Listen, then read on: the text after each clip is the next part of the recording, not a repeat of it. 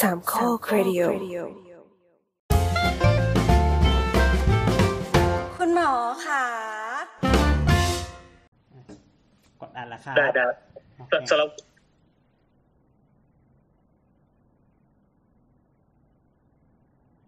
ครับ ก็วันนี้เรามาคุยกันนะครับ เรื่องเตรียมตัวฉีดวัคซีนครับ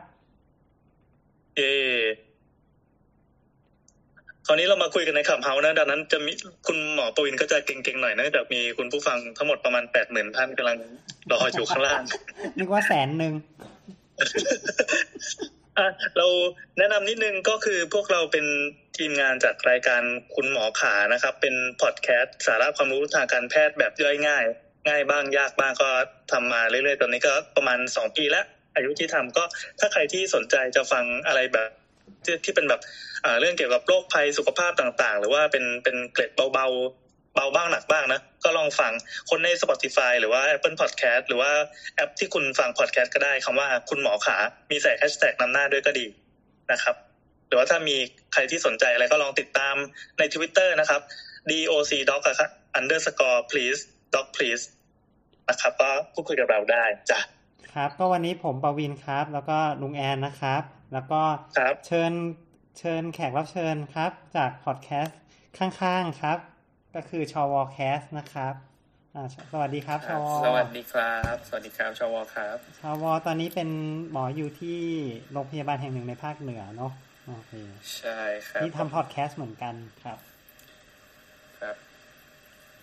แล้วก็เชิญปอนมาอีกคนครับ ปอนแอบมาฟังและพูดสวัสดีครับ ในฐาคนะรับ ในปอนนี่มาในฐานะคนเตรียมฉีดครับ เพราะปอนได้คิวแล้วจะฉีดแล้ว โอเคดังนั้นในในในข้างบนนี้นะครับ ก็จะมีคุณหมอสองท่าน แล้วก็น่าจะเป็นชาวบ้านอีกสองท่านนะครับ ที่จะคอยมาสอบถาม โดยวันนี้เราจะมาคุยกันเรื่องการเตรียมการฉีดวัคซีน ต้องลง timestamp นิดหนึ่งว่าตอนนี้อ่าเราอัดกันสิ้นเดือนนะครับ ของเดือนพฤษภาสองห้หกสี่วันที่สามเอ็ดพฤษภาสองห้าสี่เลย ซึ่ง จะบอกว่าในช่วงประมาณอาทิตย์หน้า หรือว่าเดือนมิถุนาเป็นต้นไปเนี่ยน่าจะเป็นเดือนที่มีความผันผวนอย่างสูง เกี่ยวกับเรื่องวัคซีน ทั้งข้อมูลความรู้อะไรต่างๆ ที่มันประเดียประดังเข้ามาเนี่ยเราก็คงจะเห็นกันอยู่แล้วว่าตอนนี้เราเราเจอแบบเหมือนเหมือนพายุข้อมูลอะไหลบ่าเข้ามาถล่มตัว บานก็เฮ้ยอันนี้มันจริงหรือเปล่ามันมีแบบหลักฐานอ้างอิงอะไรหรือเปล่า หรือว่ามันมีข้อสงสัยที่เกิดขึ้นตลอดเวลาจริง ๆ เราไม่รู้ว่า ไอ้ไอ้คำพูดอันนี้ที่ส่งมาทางไลน์จะน่าเชื่อถือหรือเปล่า หรือว่าอ่าคำถามจากญาติผู้ใหญ่ที่เขากังวลใจว่าวัคซีนตัวนี้มันดีหรือมันไม่ดีหรือว่าจะต้องอดยาอันนี้ไหมหรือว่าคนที่เป็นอย่างนี้จะต้องฉีดได้ไหมผลข้างเคียงเป็นยังไงตัวเลขเป็นยังไงคำถามมันเกิดขึ้นไปหมดเลย แน่นอนเราก็สงสัยเรื่องนี้ เราก็เลยเชิญหมอประวิทย์นะครับไม่หรอกเชิญคืตัวอเองนี่แหละคือเราว่าเราโดนถามเยอะอะเยอะจนเรารู้สึกว่าเฮ้ยไม่ไหวแล้วว่าสงสัยต้องอะต้องรวมขึ้นมาทีนึงแล้วก็ แล้วก็มีคนที่ได้ยินอะไรแปลกๆที่เราฟังแล้วก็เฮ้ยเขาไปเอามาจากไหนเนี่ย มาหลายรอบแล้ว เราก็เลยรู้สึกว่าเฮ้ยรู้สึกการที่ข้อมูลที่มันไม่ไม่ไม่ได้ถูกสัทีเดียวอะไรเงี้ยมันมันมันมีเยอะไปแล้วสงสัยสงสัยเราจะต้องกระนำด้วยข้อมูลที่มันถูกหน่อยจะดีกว่าไหมอะไรประมาณอย่างนี้ ความเข้าใจผิดมันเยอะประมาณอย่างนี้แล้วกัน เออครับ อะโอเคงั้นเรามาเริ่มเข้าคำถามกันดีกว่าเอ้ยเดี๋ยวเดี๋ยวถามเพื่อความแน่ใจอันนี้คือหมอประวินกดอัดไว้แล้วใช่ไหมกดอ่านแล้วครับเนี่ยขึ้นขึ้นในคอมแล้วครับอืมโอเค เยี่ยมเลยมาครับเอ่อคำถามแรกพื้นๆก่อนเลยแล้วกัน คือวัคซีนมันคืออะไรแล้วมันทำงานยังไงอะครับเอ่อวัคซีนนะครับก็คือเป็นสิ่งที่ทำให้เรามีภูมิคุ้มกันต่อเชื้อโรคครับอืมฉีดไปเนี่ย เราจะต้องมีภูมิคุ้มกันต่อเชื้อโรคครับอืมเอ่อคือเราโฟกัสเฉพาะเขาคุ้มกันใช่ไหมอะใช่ใช่แบบอ่า หมายความว่า ถ้ามันมีเชื้อโรคนี้ขึ้นมา แล้วไปฉีดวัคซีนที่มันมันตรงตัวกับไอตัวเชื้อโรคนี้ มันก็สามารถทำงานได้ การทำงานของมันก็คือสร้างภูมิคุ้มกัน อะไรแค่นี้จบแล้วใช่จริง ๆ ไอเดียของการมีวัคซีนก็คือการใช้ประโยชน์ของภูมิคุ้มกันของร่างกายให้เป็นประโยชน์เพราะภูมิคุ้มกันของร่างกายเนี่ยจริง ๆ ดีในการตอบสนองต่อเชื้อโรคอยู่แล้ว แต่ว่าเนื่องจากว่าอ่าเราอาจจะยังไม่เคยเจอเชื้อโรคบางตัวมาก่อน ทีนี้เราจะรอให้ เชื้อโรคติดเชื้อโรคก่อนแล้วค่อยสร้างภูมิคุ้มกันเนี่ยมันก็เกรงจะไม่ทันการเดี๋ยวเชื้อโรคมันจะไปไวกว่าเรา เพราะฉะนั้นเนี่ยเราเลยพยายามหาวิธีที่ทำให้ร่างกายเราเนี่ยรู้จักเชื้อโรคก่อนที่จะเจอเชื้อโรคจริง จะได้เตรียมภูมิคุ้มกันเอาไว้ครับอ๋อคืออย่างตอนนี้ที่เราจะได้เห็นในข่าวแต่ละวันนะมันก็จะมีแบบเอ้ยวัคซีนชนิดนี้ทำงานประเภทอย่างนี้ ด้วยเทคนิคต่างๆ ซึ่งอ่ารวมๆแล้วหลักการก็คือการการทำให้ร่างกายเรารู้จักตัวเชื้อโรคตัวไวรัสชนิดนี้ครับอาจจะเป็นเชื้อโรคทั้งตัว หรืออาจจะเป็นเชื้อโรคบางส่วนของเชื้อโรคก็ได้ครับ ที่ที่เออคาดครับหวังว่าจะรู้จักมันไว้ก่อน ก่อนที่จะเจอของครับจริงครับอ๋อพอรู้จักปั๊บคราวนี้ก็เราก็มีอาวุธไว้รับมือแล้วอะไรแบบนี้ใช่ร่างกายมันก็ไม่ยอมมันก็สร้างสร้างทหารเนอะเม็ดเลือดของเม็ดเลือดขาว หรือว่าระบบภูมิคุ้มกันอย่างอื่นหลั่งสารต่างๆ เพื่อที่จะ เตรียมสู้มือในคราวถัดๆไป ถ้าเจอเชื้อโรคตัวจริงอย่างนี้ครับอ๋อเอออย่างนี้ถามถามเป็นคำถามกิ่งจากคำถามแรกเลยแล้วกันว่า เออแล้วแล้วอย่างเงี้ยมันจำเป็นไหมที่ว่าเราได้รับวัคซีนมาปั๊บแล้วเราจะไม่ป่วยเลย หรือว่าเราจะไม่ติดเชื้อหรือไม่เราก็จะไม่แพร่แพร่เชื้อต่ออะไรเงี้ยครับ ครับ มันขึ้นอยู่กับว่าเอ่อระบบภูมิคุ้มกันเราตอบตอบสนองยังไงครับ ถ้าเราระบบภูมิคุ้มกันเราตอบสนองในแบบที่เราอยากให้มัน เป็นเนาะคือว่ารู้จักเชื้อโรคแล้วคราวหน้ามาแล้วเชื้อโรค ก็โดนคุ้มกันต่อต้าน อย่างนี้ก็โอเค มันก็น่าจะป้องกันได้หมดเลย ทุกอย่างตั้งแต่จะเริ่มติดเลย หรือว่าจะไม่เอาเชื้อไปแพร่คนอื่น หรือว่าจะป้องกันการป่วยการตาย อืม แต่บางครั้งอะเนื่องจากโรคภูมิระบบภูมิคุ้มกันเราเนี่ย เป็นสิ่งที่บางทีเราก็ยังไม่เข้าใจกระบวนการการทำงานของมันอย่างร้อยเปอร์เซ็นเพราะฉะนั้น ก็อาจจะมีบางคนที่ตอบสนองไม่เป็นไปอย่างที่เราคิด อืม ซึ่งปัจวิทยาการปัจจุบันก็ยังบอกได้ลำบากว่า ว่าว่าการตอบสนองต่อภูมิเนี่ย มันจะมันจะเป็นอย่างที่เราคิดทั้งหมดเลยหรือเปล่าอะไรอย่างเงี้ย อืม อืม อันนี้ moderator ท่านอื่นก็ถ้าสงสัยก็ถามมาได้นะอะครับชอวช่วยเสริมดีกว่าอ่านแล้วอ่าคุณหมอมาตอบมาครับ ก็ก็คือก็คือจริง ๆ เวลาเราฉีดวัคซีนเนี่ยมันก็คือแต่ละคนมันตอบสนองกับวัคซีน มันกระตุ้นภูมิได้ไม่เหมือนกันอะบางคนกระตุ้นได้เยอะบางคนกระตุ้นได้น้อยหรือว่ามันก็ขึ้นกับชนิดวัคซีนด้วยอะไรเงี้ยอืมซึ่งสมมุติว่าถ้าเกิดว่ามันเรากระตุ้นภูมิได้ไม่ได้เยอะมากอะไรเงี้ยครับ โอกาสที่มันจะติดเชื้อมันก็ยังมีอยู่แล้วมันก็จะมีเยอะกว่าอ่า คนที่กระตุ้นภูมิได้เยอะกว่าอะไรเงี้ยแต่ว่าพอติดมาแล้วเนี่ยอย่างน้อยเราก็มีภูมิและที่มันรู้จักเชื้อตัวนี้แล้วมันก็ยังจะไปสู้กับกับเชื้อตัวนี้ได้อยู่อะไรเงี้ยอืมใช่ครับประมาณนั้นครับโรงแรมเออแล้วจริง ๆ แล้วคือมันมันมีความจำเป็นไหมที่เราจะต้องฉีดวัคซีนคืออยู่ร่างกายเราจะสร้างอะไรต่อมีอะไรขึ้นมาได้เองไหมอะสำหรับโรคส่วนใหญ่เนี่ยเอ่อ ร่างกายกว่าจะสร้างภูมิต่างๆเนี่ยมันก็ต้องอาศัยเวลา ทีนี้เนื่องด้วยโรคที่เราพบอยู่ปัจจุบันเนี่ยโรคโควิดเนี่ยมันติดง่ายและติดเร็ว เพราะฉะนั้นจะรอร่างกาย ก็เกรงว่าจะไม่ทันการนั่นแหละ อืมอ๋ออ่าอารมณ์เหมือนกินยา มันก็หายเร็วกว่าเป็นปกติแบบปล่อยให้ร่างกายหายเองฟื้นเองอะไรอย่างนี้ใช่ไหมอารมณ์อารมณ์ยังไงดีมันมันแล้วว่ามันอารมณ์แบบคือเหมือน เหมือนเหมือนเหมือนโรคที่มันติดง่าย เพราะฉะนั้นเราอาจจะติดโดยที่เราไม่รู้ตัว โดยเฉพาะช่วงนี้เนาะที่มันระบาดได้ง่ายอะไรเงี้ย อืม อืมเหมือน มันมันไม่เหมือนกินยา มันมันเหมือนเรา มันเหมือนเอาเอาตัวเองไปติดเชื้อเพื่อที่จะได้มีภูมิ แต่ว่าเชื้อนั้นมันไม่ใช่เชื้อจริง ๆอะคือ มันไม่ได้ทำให้เราป่วย แต่มันทำให้เรามีภูมิขึ้นมา คือมันก็ต้องคือหลังได้วัคซีนอะ มันก็จะต้องมีระยะเวลาประมาณหนึ่ง ที่กว่าที่ภูมิจะขึ้น คล้ายๆ กับการติดเชื้อนั่นแหละ อืมคล้ายๆ กับการติดเชื้อของจริงใช่อืมแต่เป็นการสถานการณ์เหมือน เหมือนเหมือนฝึกฝึกทหารเนาะเราว่ามันอาจจะคล้ายๆ ฝึกทหารอย่างนี้มากกว่า ใช่ปะประมาณอย่างอืมนั้นใช่ใช่เหมือนทำให้ร่างกายแบบรู้จักเชื้อโรคตัวนี้ก่อนอะไรเงี้ย โดยที่ไม่ต้องไปติดจริงใช่ๆไม่ต้องไปเสี่ยงติดจริง ๆอะไรเงี้ยครับ เพราะฉะนั้นก็เลยคิดว่าน่าจะ จำเป็นเนาะไม่หมายถึงว่าเราว่าเราว่า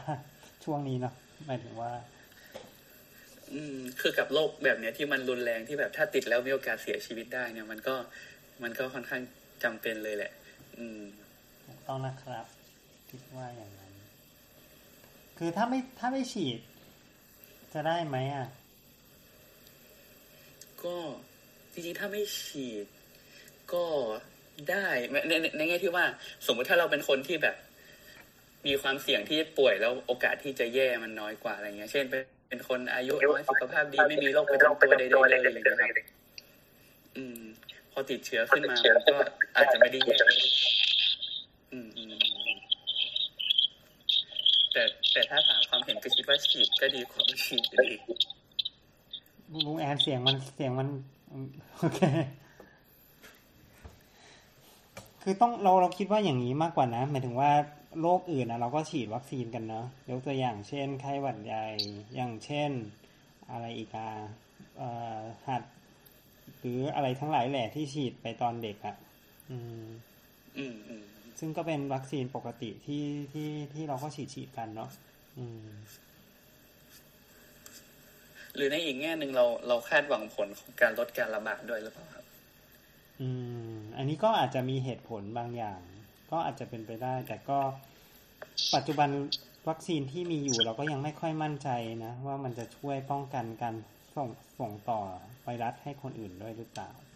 อืมอืมอืมอืมเป็นเป็นสิ่งที่ยังต้องการคำตอบอยู่ครับ เออเข้าคำถามต่อไปเลยได้ไหมคือตอนเนี้ยในโลกเราว่ามันมีวัคซีนเยอะขนาดไหนแล้วครับ คือโฟกัสเฉพาะตัวโควิดนี่เลยละกัน ก็วัคซีนก็อย่างที่ได้รับ approve และมีการใช้อย่างกว้างกว้างขวางแล้วเนี่ยก็มีไม่ต่ำกว่าสิบอันแล้วครับ อืม แต่ว่าแอปพูแอปพูโดยใครครับเอ่อ approve หมายหมายถึงว่า approve ในแง่ของแต่ละประเทศหรือว่าในแง่ของเอ่อสาธารณสุขในแต่ละประเทศนะครับ ผมอืมอ๋อคือคือทั้งหมดไม่ได้จำเป็นจะต้องไปผ่าน WHO ก่อนถึงจะใช้งานอะไรอย่างนี้ใช่ไหม ก็เอิ่มไม่ได้ไม่ได้จำเป็นครับ ใช่ครับ อืมอ๋อโอเคครับ แต่แต่ถ้าถ้าถ้ามีคนที่ approve โดย WHO ด้วยก็น่าจะมั่นใจขึ้นมาเหมือนเป็น third party เนาะช่วยเช็คอีกทีหนึ่งว่าว่าโอเคไหมอะไรเงี้ยครับ มันก็น่าจะมั่นใจขึ้นมาอีกระดับหนึ่งอืมอืมประมาณนั้น ครับ ครับเออมันก็คือมันเป็นเป็นสิบสิบยี่ห้อนะแล้วเราจะได้ฉีดตัวไหนครับครับ ก็อันนี้ก็ตามตามที่กระทรวงสาธารณสุขบอกมานะครับ ก็เราจะมีสองยี่ห้อใช่ไหมครับณตอนนี้นะครับที่เราจะได้ฉีดกัน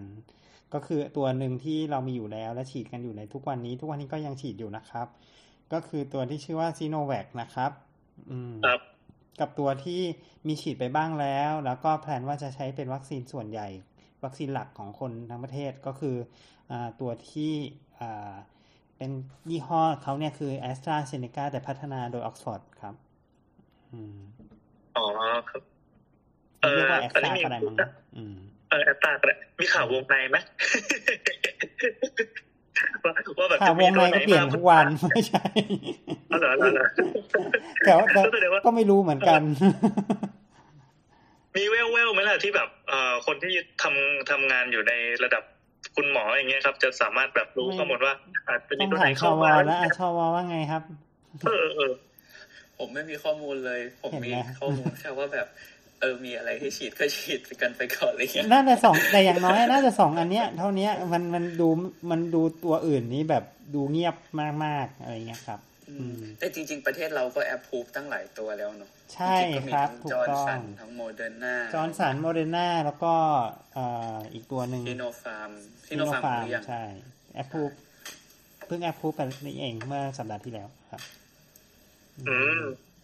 คือแอปพูกับการได้ได้เอามาฉีดจริงมันก็คนละเรื่องกันอีกใช่ไหมถูกก็ขึ้นอยู่กับว่าเรามีคือเราจะแอปพูตัวไหนก็ได้ครับ แต่ว่าประเด็นคือมีให้ฉีดจริงหรือเปล่า อันนั้นอีกเรื่องหนึอ๋ง อ่างั้นงั้นผมแทรกด้วยการให้ข้อมูลจากอ่าข้อมูลของโควิดนะครับ อันนี้เอามาจาก Workpoint Today ที่เขาทำอินโฟกราฟิกแนะนำรายงานทุกวัน ตอนนี้มีการฉีดวัคซีนวันเนี้ยวันเดียวนะอ่าสี่หมื่นห้าพันกว่าเข็มได้กว่ากว่าคน แล้วก็อันนี้เป็นหนึ่งเข็ม ถ้าสองเข็มก็คือเพิ่มอีกหมื่นหกดังนั้นตอนเนี้ยผู้ที่ฉีดวัคซีนรวมแล้วก็วันเนี้ยวันเดียวประมาณหกหมื่นกว่าเข็ม แล้วก็สะสมสามล้าน กว่าโดสสามล้านหกครับ เทียบสัดส่วนต่อจำนวนประชากรก็คือฉีดหนึ่งเข็มเนี้ยสามจุดเจ็ดเจ็ดเปอร์เซ็นฉีดสองเข็มประมาณหนึ่งจุดหกเจ็ดเปอร์เซ็นตนะครับ ครับ ก็ก็ถือว่าไม่น้อยแต่ก็ไม่เยอะอ่าไม่น้อยแต่ก็ไม่เยอะ อืมอ่าอ่าจริง ๆ วัคซีนทำมันจะต้องเอ่อส่วนใหญ่เขาจะดีไซน์มาให้ให้มีเข็มแรกและเข็มที่สอง มันก็เลยจะนับสถิติยากนิดนึงอะครับอ่า วัคซีนส่วนใหญ่เนาะจะเป็นแบบนี้ก็คือเขาตั้งใจว่าเเข็มเดียวเนี่ยมันอาจจะบูสต์ภูมิเราไม่ได้พอเขาก็เลยมีให้อีกรอบหนึ่งเพื่อที่จะพยายามให้ภูมิเราสูงขึ้นไปกว่านั้นอีก เหมือนว่าสมมติว่าทหารเราก็คือเม็ดเลือดขาวเราเนี่ยฝึกกับเชื้ออ่าเชื้อฝึกกับวัคซีนรอบที่หนึ่ง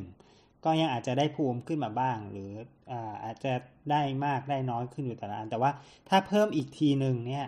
ก็น่าจะได้เพิ่มสูงขึ้นไปกว่านั้นอีกจากเข็มแรกไปอีก นั่นก็เป็นเลยเป็นเหตุผลว่าทำไมวัคซีนส่วนใหญ่มักจะมีมากกว่าหนึ่งครั้งครับ เพื่อจะเพิ่ม boost ภูมิคุ้มกันให้ได้สูงครับเออแล้วจริงๆมันคือมันคือสารชนิดเดียวกันทั้งสองเข็มเลยปะครับ ขึ้นอยู่กับการดีไซน์ครับ แต่ว่าไอตัวแอสตราแล้วก็ตัวซีโนแวคคืออันเดียวกันทั้งสองเข็มครับ รวมถึงซีโนฟาร์มด้วยครับ ก็จะเป็นอันเดียวกันเหมือนกันครับ อ๋อ เออ มันมียี่ห้อไหนที่แบบสองเข็มไม่เหมือนกันบ้างไหมอะมีสปุตนิกครับตัวเดียวที่ไม่สองอันไม่เหมือนกันครับ อ๋อแสดงว่าต้องติดสติ๊กเกอร์สีเขียวสีแดงแยกกันอะไรอย่างนี้ใช่ไหมเขาใช้สีสีฟ้าสีแดงนะถ้าจำไม่ผิดเออเป็นฟ้ากับแดงเออใกล้เคียงใกล้เคียงอะอืมทีนี้เอาเอาเรื่องที่ใกล้ตัวเลยแล้วกัน ก็คือเรื่องผลข้างเคียงเนะครับที่เราได้ยินอยู่ทุกวันแล้วก็เป็นที่กังวลมากๆสำหรับเราประชาชนทั่วไปเนาะ อืม ผลข้างเคียงที่เจอเนี่ย ตกลงว่าไอ้ที่เจอบ่อยๆมันคืออะไรกันแน่ฮะคือมันจะต้องบอกว่ามันแบบผลข้างเคียงนี่จะแบ่งออกเป็นผลข้างเคียงที่เอ่อเจอบ่อย แต่ก็ไม่ได้สลักสำคัญอะไรหรือทุกคนก็รับรู้อยู่แล้วมันจะเจอ เช่น เจ็บ เช่นบวม เช่นกลัวอ่ากลัวเข็มเป็นลมอะไรเงี้ยหรือว่าหรือว่าอะไรหรือว่าเอ่อฉีดแล้วรู้สึกปวดอ่าปวดไปวันสองวันอะไรเงี้ย หรือว่ามีไข้ขึ้นอ่าหรือว่ารู้สึกตัวรุมๆหลังจากฉีดไปวันหนึ่งสองวัน อืมซึ่งอันนี้มันเป็นกับวัคซีนหลายตัวไม่ใช่เฉพาะอันตัวของโควิดนี่หรอก ก็เป็นวัคซีนที่เจอได้บ่อยพวกนี้ก็พวกวัคซีนไข้หวัดใหญ่ก็จะเป็นแบบนี้เหมือนกัน อืม เออทำไมอะครับ มันมันคือมันควรจะปลอดภัยไม่ใช่เหรอแล้วทำไมมันทำให้เราดูแบบเฮ้ยเจ็บป่วยดูเหมือนไม่สบายอะคือมันเป็นการกระตุ้นภูมิไงเพราะฉะนั้นร่างกายเราก็จะมีการสร้างพวกเอ่อ สิ่งต่างๆ มาเพื่อที่จะเพิ่มภูมิเราเองอะ่ะ มันก็เลยมีการหลั่งสารต่างๆ แบบนั้น มันก็เลยมีอาการบวมแดงร้อน ซึ่งก็เป็นอาการตอบสนองของภูมิคุ้มกันของร่างกายต่อสิ่งที่มันหลุดเข้าไปอืมนั่นเอง ซึ่งก็คือวัคซีนที่เราตั้งใจจะให้มันซ้อมเนี่ยแหละ ก็คือระหว่างซ้อมอยู่อะมันก็เลยมีเหตุการณ์แบบนั้นอะชอันนี้วมันว่าไงมันฮะไม่ใช่สาเหตุใช่ไหมไม่ใช่แบบสิ่งที่เกิดขึ้นโดยบังเอิญหรืออะไร แต่ว่ามันก็มีสาเหตุของมันที่ทำให้ ร่างกายมันเกิดเอฟปเฟกฏิต์กิบางริาอยย่างใช่ใช่ใช่อืมอะครับ จริง ๆ มันมันมีผลข้างเคียงอันหนึ่งที่ที่ส่วนตัวฉีดแล้วคนรอบข้างฉีดแล้วเจอเยอะมากคือง่วงนอนน่ะฮะทำไมอะอันนี้ตัวไหนครับเป็นวัคซีนตัวไหน ตัวตัวซีโนแวคนี่นะครับอ่าครับง่วงนอนอืมอืมง่วงแบบง่วงจริงจังเลยป่ะหรือว่าแบบง่วงนิดๆอะไรอย่างนี้ ง่วงจริงจังเลยพี่แอนง่วงแบบมันจะนอนให้ได้อะ กินกาแฟกินอะไรก็ไม่อยู่อะ อืมมันแล้วมันไม่ใช่แบบเราเราตื่นเต้นก่อนที่จะมาจนนอนไม่หลับมาคืนหนึ่งแล้วพอมาฉีดก็โอ้ยแบบสบายใจแล้วคืออะไรอเมื่อย่างนี้ปะเมื่อคืนอาจจะแบบนอนน้อยหรือเปล่าเออเออไม่ไม่ไม่คือคือเท่าที่ถามมาทุกคนนะพักผ่อนเพียงอะหรอพอหมดอือืมมแล้วก็คือหลังฉีดอะง่วงมาก อืมอืมอืมแต่แต่ง่วงก็คงไม่ได้เป็นผลข้างเคียงที่เนาะที่คนก็ป็คอนเซิร์นที่กันไม่เนาะรุแรงเอาเพราะว่าคนไอ้พวกอย่างนี้ทุก พวกที่พามาทั้งหมดเนี่ยส่วนใหญ่ทุกคนก็จะแบบทำใจมาอยู่แล้วอะไรเงี้ย ว่ามันจะเกิดเนาะใช่ไหมอืมอืมอืมเราเราก็ว่าโอเครู้สึกว่าถ้าเจออาการประมาณเนี้ยรับได้ ทีเนี้ยอืมมันจะมีบางอย่างที่เป็นข่าวบ่อยๆ โอเคแหละมันอาจจะเจอน้อย แต่พอเจอทีหนึ่งอะมันแรงมันหนักมากแล้วมีไม่แน่ใจนะว่าถึงขั้นเสียชีวิตหรือเปล่าเลยอะไรเงี้ยอืมมันอืมมันคือยังไงบ้างครับ ครับ ก็คือว่าถ้าอย่างของตัวแอสตราที่จะเป็นวัคซีนตัวหลักนะครับอ่าผลข้างเคียงที่เขากังวลกันเนาะก็คือเรื่องของริ่มเลือดอุดตันใช่อืมอ่ายกมือครับริมเลือดอุดตันคืออะไรครับอ่าริ่มคือเลือดเราอะปกติถ้าอยู่ในเส้นเลือดเนี่ยครับมันจะต้องเป็นเลือดมันจะเป็นน้ำเป็นน้ำเลือดเนาะมันคือต้องไหลเวียนไปได้ ถ้ามีเหตุการณ์อะไรบางอย่าง มากระตุ้นทำให้อ่าไอ้น้ำเลือดเนี่ยมัน ตกตะกอนเป็นริมๆเนี่ยคล้ายๆเลือดหมูเนี่ย มันก็ทำให้ไปอุดตามท่ออ่าอุดตามเส้นเลือดต่างๆเนาะทำให้เลือดมันไหลไปเลี้ยงอวัยวะต่างๆ ไม่ได้ เพราะฉะนั้นอันเนี้ยมันก็เลยมีโอกาสที่จะอุดตามเส้นเลือดที่มันสำคัญ เช่น เส้นเลือดที่ไปเลี้ยงสมอง เช่นเส้นเลือดไปที่เลี้ยงหัวใจอะไรอย่างนี้ได้ เพราะฉะนั้นเขาก็เลยกังวลกันมาก เพราะว่าถ้าเกิดถ้าเกิดริมเลือดไปอุดที่อวัยวะเหล่านั้น แล้วก็น่าจะมีปัญหาใหญ่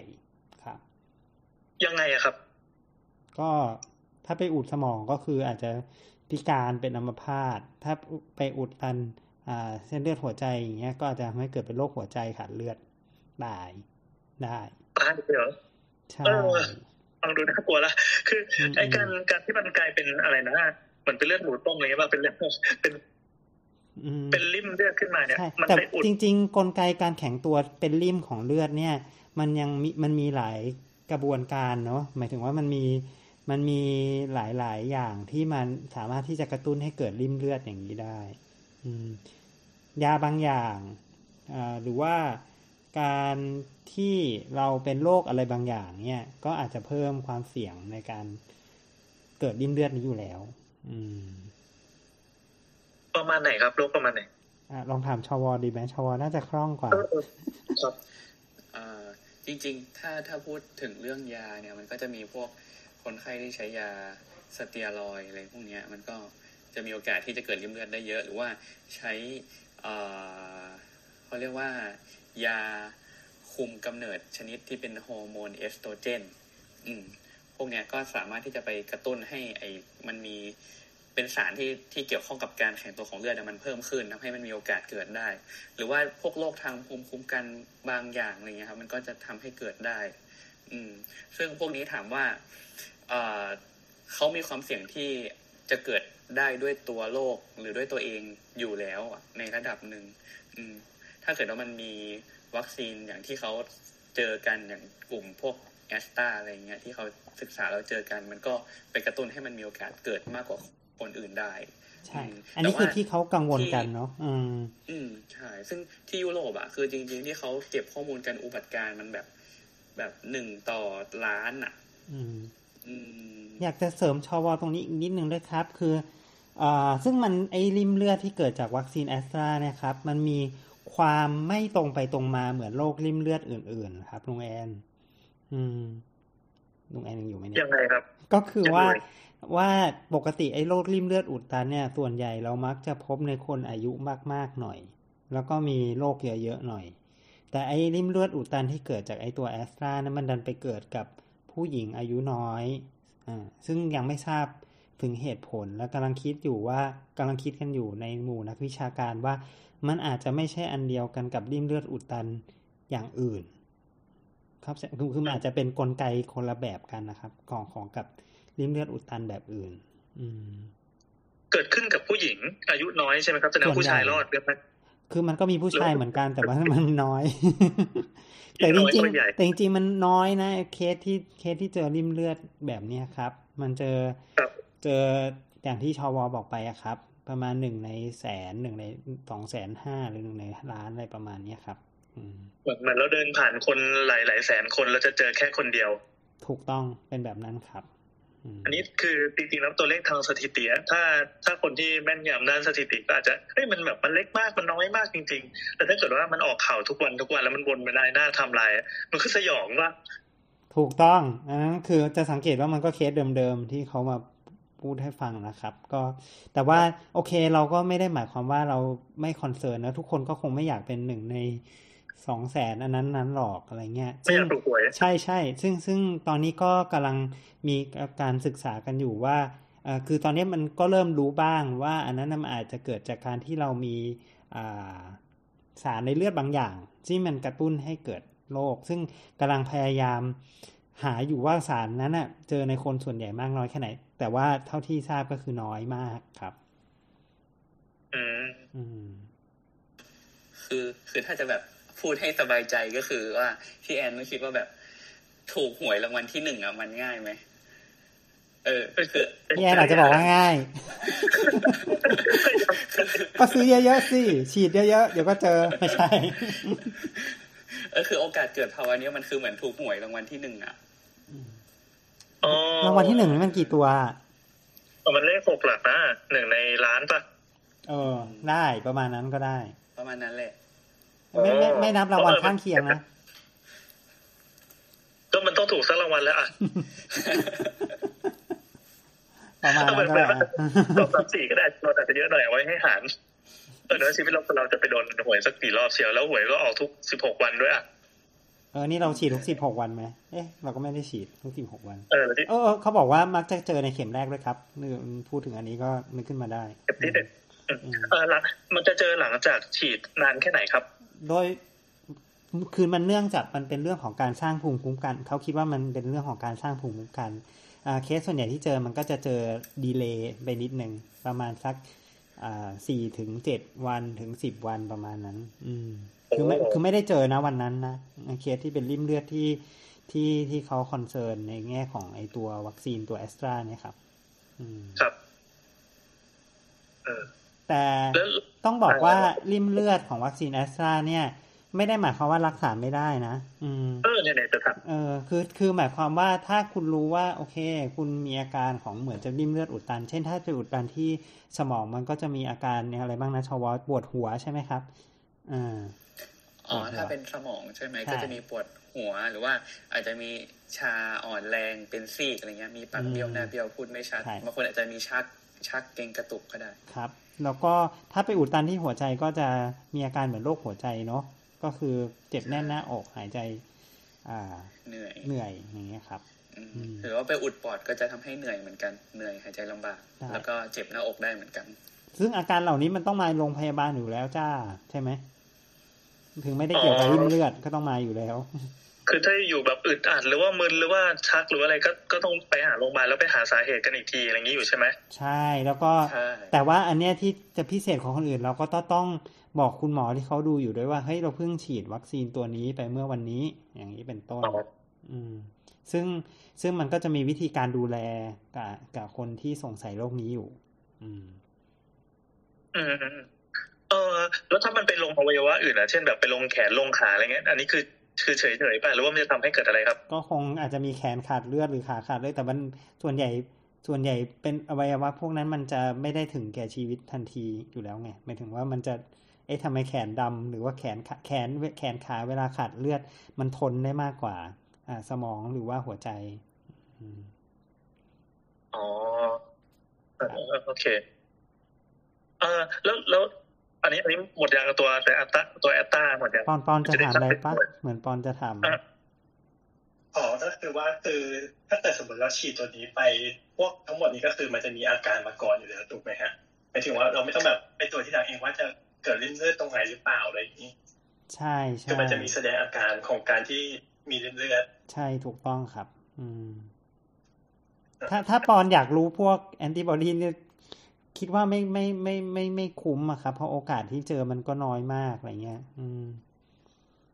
หมายถึงว่าอยากจะไปเจาะดูถ้กิเอการงไปอะไรเช็คหลังจากเงี้ยที่เราฉีดแล้ว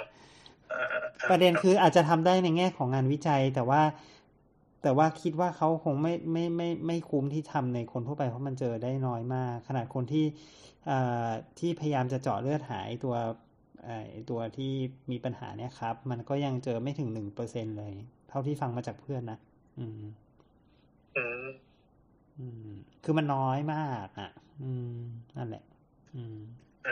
แต่คิดว่าในอนาคตก็คงจะมีวิธีการที่จะพยายามหาคล้ายๆกับเป็นเกณฑ์อะไรบางอย่างที่บอกว่าใครจะมีโอกาสเป็นมากกว่ากันอย่างเงี้ย ซึ่งมันก็จะช่วยอ่าทำให้เราตัดสินใจได้ว่า เอ้ย ถ้าเรามีวัคซีนอื่น เราจะไปใช้ตัวอื่นหรือเปล่า ถ้าเรามีริสในการเกิด อันนี้เยอะอะไรเงี้ยครับ อืม ซึ่งซึ่งตอนซึ่งตอนนี้ยังครับยังยังไม่มีครับ แล้วก็ยังไม่มีวัคซีนอื่นด้วยในวัคซีนที่จะมีฉีดกับเราในตอนเนี้ยฮะก็คือเขามีแบ่งช่วงอายุไหมฮะ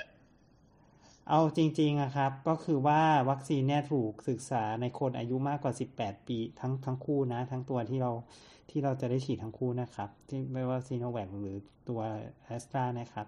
ก็คนได้รับการศึกษาในคนที่อายุมากกว่า 18 ปีทั้งคู่เลยครับ ไม่มีจริง ๆ นะ ในงานวิจัยเขาไม่ได้มานั่งคัดพอยว่ากี่ปีถึงได้ ปีนู้นห้ามได้หรืออะไรเงี้ย ไม่มีทั้งคนส่วนใหญ่ก็คือมากกว่า 18 ปีได้หมดเลย อืมแต่ว่าสัดส่วนของคนที่อายุมากในแต่ละวัคซีนที่เขาศึกษาเนี่ยมันอาจจะไม่เท่ากัน ราะฉะนั้นงานวิจัยที่มีสัดส่วนของคนที่อายุมากกว่า มันก็อาจจะหมายความว่าวัคซีนได้รับการศึกษาในกลุ่มอายุมากกว่ามากแล้วอะไรประมาณนี้ก็ได้ประมาณอย่างนั้นจนจนแก่เลยใช่ไหมครับ หมายว่าเจ็ดสิบแปดสิบเก้าสิบก็ยังคือถือว่าเคยมีการเก้าสิบมีครับ มีฉีดครับครับครับ แล้วทีนี้เออไหนๆแวะเรื่องงานวิจัยแล้ว มันมีมันมีการวิจัยที่อยู่ในแลบใช่ไหมกับการวิจัยที่เขาบอกว่าเป็นโลกโลกจริงโลกแห่งความจริงที่เอามาใช้จริง ๆ แล้วก็มาประเมินผลใช่ใช่มันโลกจริงคือมันน่าเชื่อถือกว่าใช่ไหมครับหรือว่ายังไงครับคือคือคือเงี้ยไอเดียของเราคือเราฉีดเพื่อเรากระตุ้นภูมิเราเนาะแต่ภูมิเรามันมีทั้งแบบที่เราวัดได้และแบบที่เราอาจจะวัดไม่ได้ในปัจจุบัน อืมหรือวัดได้ยาก เนี่ย เพราะฉะนั้น การวัดภูมิมันเป็นแค่ marker ตัวหนึ่งซึ่งอาจจะไม่ใช่ผ่านทางภูมิที่เราวัดได้ก็ได้เขาเข้าใจไหมหมายถึงว่าอาจจะไปผ่านทางวิธีอื่นที่เรา quantify ออกมาไม่ได้ก็ได้ วิธีอื่นที่เราวัดออกมาไม่ได้เนี่ยครับไม่เข้าใจเลยครับ ก็คือว่าอันนี้คือไอเดียของวัคซีนฉีดไปเพื่อกระตุ้นภูมินั่นแหละ แต่ภูมิมันมันมีมากกว่าแค่สร้างสิ่งที่เขาเรียกว่าแอนติบอดีที่เขาวัดกันนะนะ อืมอาจจะกระตุ้นอันนั้นด้วยก็ได้ อาจจะกระตุ้นตัวการทำงานของเซลล์อย่างอื่นด้วยก็ได้อย่างเงี้ยครับ อืมคือ เพราะฉะนั้นเนี่ยมันไม่ได้หมายความว่าเรามีภูมิมากแล้วเราจะป้องกันโรคได้ หรือในทางกลับกันก็ไม่ได้หมายความว่าเรามีภูมิน้อยเราจะป้องกันโรคไม่ได้เหมือนกัน มันเป็นแค่ marker ตัวหนึ่งที่มักจะไปด้วยกันกับการติดโรคนั่นเอง ก็คือมักมักมีภูมิเยอะ มักจะป้องกันโรคได้ แต่ไม่เสมอไปอย่างนั้นครับ แบบนั้นดังนั้นที่เราเห็นเป็นตัวเลขแบบโอ้ยตัวเลขภูมิที่มันมีโชว์ว่าเม็ดอยู่บนเม็ดอยู่ล่างอะไรเยอะๆมันก็เป็นเหมือนเป็นค่าพลังประเภทหนึ่งซึ่งอาจจะมีพลังอื่นๆที่ที่สำหรับโลกนี้แล้วมาใช้ต่อสู้ได้ ใช่ถูกต้องเลย คือมันมีสิ่งที่เราวัดไม่ได้ด้วยครับ โรคเอ่อโรคเนี้ยครับ เกี่ยวกับภูมิคุ้มกันของโรคเนี้ยครับ ซึ่ง เอ่อเขากำลังคิดว่ามันน่าจะผ่านทางหลาย ๆ ระบบรวมกันมันถึงจะช่วยป้องกันโรคเพราะฉะนั้นเราวัดทางเดียวเราอย่าเพิ่งซีเรียสกับมันมากก็ได้อะไรเงี้ย อืมเออแต่แต่รู้สึกว่าพอตัวเลขเยอะแล้วมันอุ่นใจอะไรอย่างนี้ปะใช่ทุกคนก็จะคนที่ไม่ขึ้นก็จะแบบโอ้รู้สึกใจแป้วฉันฉันต้องไปทำอะไรหรือเปล่าอะไรเงี้ยแต่มันก็ไม่เสมอไปนะ มันอาจจะภูมิภูมิมันอาจจะมีทางอื่นด้วยก็ได้อะไรเงี้ยใจเย็นก่อนไหมอะไรเงี้ย อืมอ๋อครับ ครับอ่าเมื่อกี้แอสตาแล้วเนาะซีโนแวคแล้วครับ มันมีผลข้างเคียงอะไรที่เราเห็นเป็นรูปธรรมแล้วบ้างอะต้องเรียนให้ทราบว่าถ้าซีโนแวคจากรายงานที่มีอยู่ที่เป็นทางการก็คือ ไม่พบว่ามีผลข้างเคียง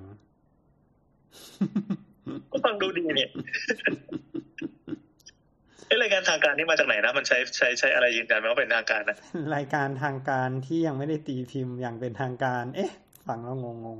อ่าเป็นเป็นร่างร่างงานวิจัยใช่ไหมร่างเปเปอร์อย่างนั้นไอ้แบบนี้เรียกว่าทางการได้ปะมันก็ทางการแต่ไม่เป็นทางการนะทางการเราแบบก็สนุกว่าเหรอโอ้ตายปวดหัว คือมันมันทางการแต่มันไม่ได้ตีพิมพ์อะก็เลยไม่รู้เรียกว่าทางการไหม เอ้มันคือ paper ที่เราเราคุยกันในคุณหมอขา special คราวที่แล้วถูกต้องนะครับคือตัวนั้นเลยใช่ไหมที่ออกมาประมาณกลางเดือนเมษายนนะวันนั้นแล้วหลังจากนั้นมีก็ไม่มีใช่ไหมตอนนั้น ตอนนั้นเหมือนอ่านไปแล้วมันก็ไม่มีอะไรที่มันไม่ไม่มีแล้วมันก็ไม่ทางการสักทีด้วย แล้วก็มันก็ไม่ทางการที่จะถูกต้องเขาหมายว่าไอ้ตัวนั้นก็ยังไม่ได้เอาไปไปทำเป็น version final เลยใช่ไหมถูกต้องนะครับ อืมโอ้เยี่ยมไปเลย ก็คือไม่มีผล ข้างเคียงใช่ไหมครับ ใช่ครับแล้วนี่เราจะพูดกันกันในแง่ไหนคือแบบอ่าในใน paper ที่มีมันยังไม่เสร็จดีเขาไม่มีละกันแล้วก็คนที่เขาใช้ใช้กันไปแล้วเขาก็ดูจะไม่มีมั้งจะมั้งดิประมาณนั้น อืมทำหมอชวดีครับ ดีกว่าครับอยู่หน้างาน ไม่หมอชวที่ฉีดไปแล้วก็ไม่มีนี่ก็ไม่มีมั้ง ไม่ได้ใช้แบบนี้ไม่ได้คุณเป็นนักสถิติได้ยังไง คือคือคือเท่าเท่าที่ในโรงพยาบาลฉีดเนี่ย มันก็มีแต่ที่บอกไปว่ามันเป็นแบบผลข้างเคียงเล็กๆน้อยๆอะไรอย่างเงี้ย อืม ส่วนเช่นอะไรครับที่ก็ตามนั้นแหละครับปวดหัวมีไข้ต่ำๆอ่อนเพลียอะไรเงี้ยม่วงส่วนใหญ่ส่วนใหญ่มันก็ประมาณนั้นเล็กๆน้อยๆแต่ว่าที่มันมีรายงานก่อนหน้านี้ว่าแบบ ทำให้มีผลข้างเคียงแบบอาการทางระบบประสาทอะไรเงี้ยที่สงสัยกันแต่ว่า แต่ว่าสุดท้ายแล้วออฟฟิเชียลเขาก็บอกว่ามันเขาเขาบอกมันมันเป็นมันไม่ได้เป็นจากวัคซีนใช่ไหมนะผมจำไม่ได้หรือหรือว่าเป็นแต่ว่าหายเองได้นะอันนี้เป็นแต่หายเองได้นะถ้าจำไม่ผิดขยายขยายเป็นภาษาชาวบ้านนิดนึงคือเขาบอกว่ามีอาการชาครึ่งซี่คล้ายอัมพฤกษ์ใช่ไหมแต่เป็นชั่วคราวใช่ใส่ถึงตัวนี้นะครับใช่ใช่ซึ่งซึ่งอันนี้ครับ ผมเจอที่โรงพยาบาลตัวเองเคสหนึ่ง ที่เป็นแบบนี้เลย แต่ว่าก็คือมีแบบเป็นคือเป็นบุคลากรเนาะเราก็แบบเหมือนกลางคืนอยู่เวรมาไม่ยังไม่ได้นอนอะไรเงี้ยพักผ่อนน้อยแล้วก็หลังฉีดวัคซีนก็มีอาการชาอืมแต่ว่าพอไปตรวจพวกแบบเข้าอุโมงค์เอ็กซเรย์คอมพิวเตอร์ดูแล้วมันก็ไม่ได้เจอรอยโรคในสมองอะไร ก็ก็ให้สังเกตอาการไปมันก็ดีขึ้นเองนั่นแหละ ยังก็คือยังเป็นปริศนาป่ะหรือว่ามันเคลียร์แล้วว่ามันจริงๆไม่ได้อะไรซับซ้อน เป็นปริศนาไหมเหมือนจะเคลียร์แล้วนะคือในแง่ของเราเนี่ยเราเราว่าประเด็นก็คือว่ามันมันไม่มีคนรวบรวมเหตุการณ์เนี้ยอย่างเป็นระบบสักที หรืออาจจะมีแต่ว่ามันดูไม่ได้ตีพิมพ์ออกมาหรืออะไรเงี้ย มันทำให้คนส่วนใหญ่ก็ไม่มั่นใจไง เข้าใจไหมคือมันอาจจะมีแต่โอเคถ้าถ้ามีจริงแต่ว่าเอ่อมันหายทุกคนเลยเงี้ยทุกคนก็คงโอเค มันก็คงชาชาไปแป๊บหนึ่งอะไรเงี้ยเหมือนกันอะไรเงี้ยแต่พอดีมันมันเหมือนมันมาเป็นแบบข่าว ซึ่ง เอ๊ะ เราจะเชื่อดีไหมหรือเชื่อไม่ไม่ดีหรืออะไรเงี้ยมันก็เลยทำให้เกิดความไม่มั่นใจนั่นแหละแล้ววิธีการเขียนข่าวแต่ละสำนักก็ไม่เหมือนกันอีกสำนักนี้ถูกใจเราสำนักนี้ไม่ถูกใจบางทีก็อาจจะมีใส่ไข่ลงไปอีกด้วยว่า โอ้โหทำให้ ทำให้อะไรนะทำให้ทำงานไม่ได้หรืออะไรประมาณอย่างนั้นมันก็เอาไปกันใหญ่อะไรเงี้ยอืม คือไม่ได้หมายความว่ามันไม่มีนะ มันก็อาคือยาวัคซีนนะครับ มันขึ้นชื่อว่าวัคซีนขึ้นชื่อว่ายา มันก็ต้องมีผลข้างเคียงอยู่แล้วอะไรเงี้ยอืม แต่ว่าถ้าเป็นผลข้างเคียงที่เรากะได้หรือผลข้างเคียงที่เรารู้ เราก็จะได้ทำใจแล้วเตรียมใจแล้วคำคำนวณได้ว่าเรามีโอกาสจะเป็นยังไงอะไรเงี้ย อืม เออ ทีเนี้ยไอ้เรื่องการการชาเนี่ยครับ อืม มันเกิดขึ้นนานไหมครับ หลังจากฉีด อันนี้รู้สึกจะเกิดขึ้นภายในวันนั้นเลยเนาะใช่ไหมชาวอที่เจอเคสที่เจอก็น่าจะภายในวันนั้น ใช่เคสที่เจอเหมือน จะเป็นประมาณสักครึ่งครึ่งชั่วโมงหลังฉีด อยู่ในช่วงนั่งสังเกตอาการเลยเคสนั้นนะอืมอืมอืมอืมแล้วเราเป็นนานไหมครับวันนั้นคือเป็นเป็นจนหายนานไหม เหมือนจะประมาณ อันนี้เอาเล่าเฉพาะคนที่เจอนะ ประมาณชั่วโมงไม่ไม่ไม่เกินชั่วโมงหนึ่งอ๋ออันนี้แหละที่เราว่าถ้าเกิดมีมีการรวบรวม มันก็จะตอบลุงแอนตรงนี้ได้ชัดเจนขึ้นว่าเป็นเมื่อไหร่ถึงเท่าไหร่ แล้วโอกาสที่มันจะเป็นมากเป็นยังไงอะไรเงี้ย ซึ่งซึ่งซึ่ง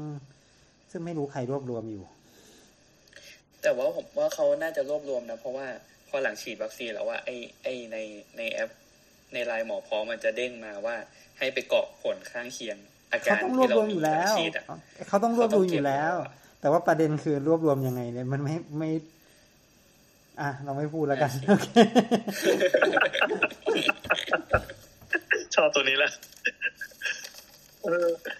แต่ก็ก็ยังไม่ชวนใช่ไหมครับว่า เอ้ แต่แต่แต่หมอบอกว่ามันเคลียร์แล้วมันไม่มีอะไรสงสัยแต่คือในฐานะชาวบ้านอะเราก็ยังกังวลอยู่ไงว่าเฮ้ยมันเกิดอาการขึ้นแล้วแถมยังหมอใช้คำว่าเกิดอาการทางสมองทางระบบอะไรประสาทอะไรอย่างนี้ด้วยใช่ไหมมันดูลึกลับอะเราไม่รู้ว่ามันเกิดขึ้นวันนี้แล้วอีกสักสามเดือนหรือว่าสามปีมันจะเกิดขึ้นอีกหรือเปล่า มีอะไรเป็นสะสมหรือเปล่าอะไรเงี้ย เออเรื่องสะสมเราคิดว่าอาจจะไม่ไม่เท่าไหร่นะเรื่องสะสมพวกนี้คือขนาดภูมิคุ้มกันมันยังจะดรอปลงอยู่เรื่อยๆเลย เราเราก็เลยคิดว่าไอ้พวกเรื่องสะสมเนี่ยคงลำบาก ไม่อาจจะไม่อาจจะอาจจะไม่สะสมหรอกพวกนี้ อืมแต่แต่มองอีกด้านหนึ่งก็คือว่าเหตุการณ์ถึงแม้จะโอเคเจอขึ้นมันก็ไม่ได้เจอเยอะนะอ่าอย่างของที่ชอวก็เจออยู่แค่คนเดียวอะไรอย่างเงี้ย อืม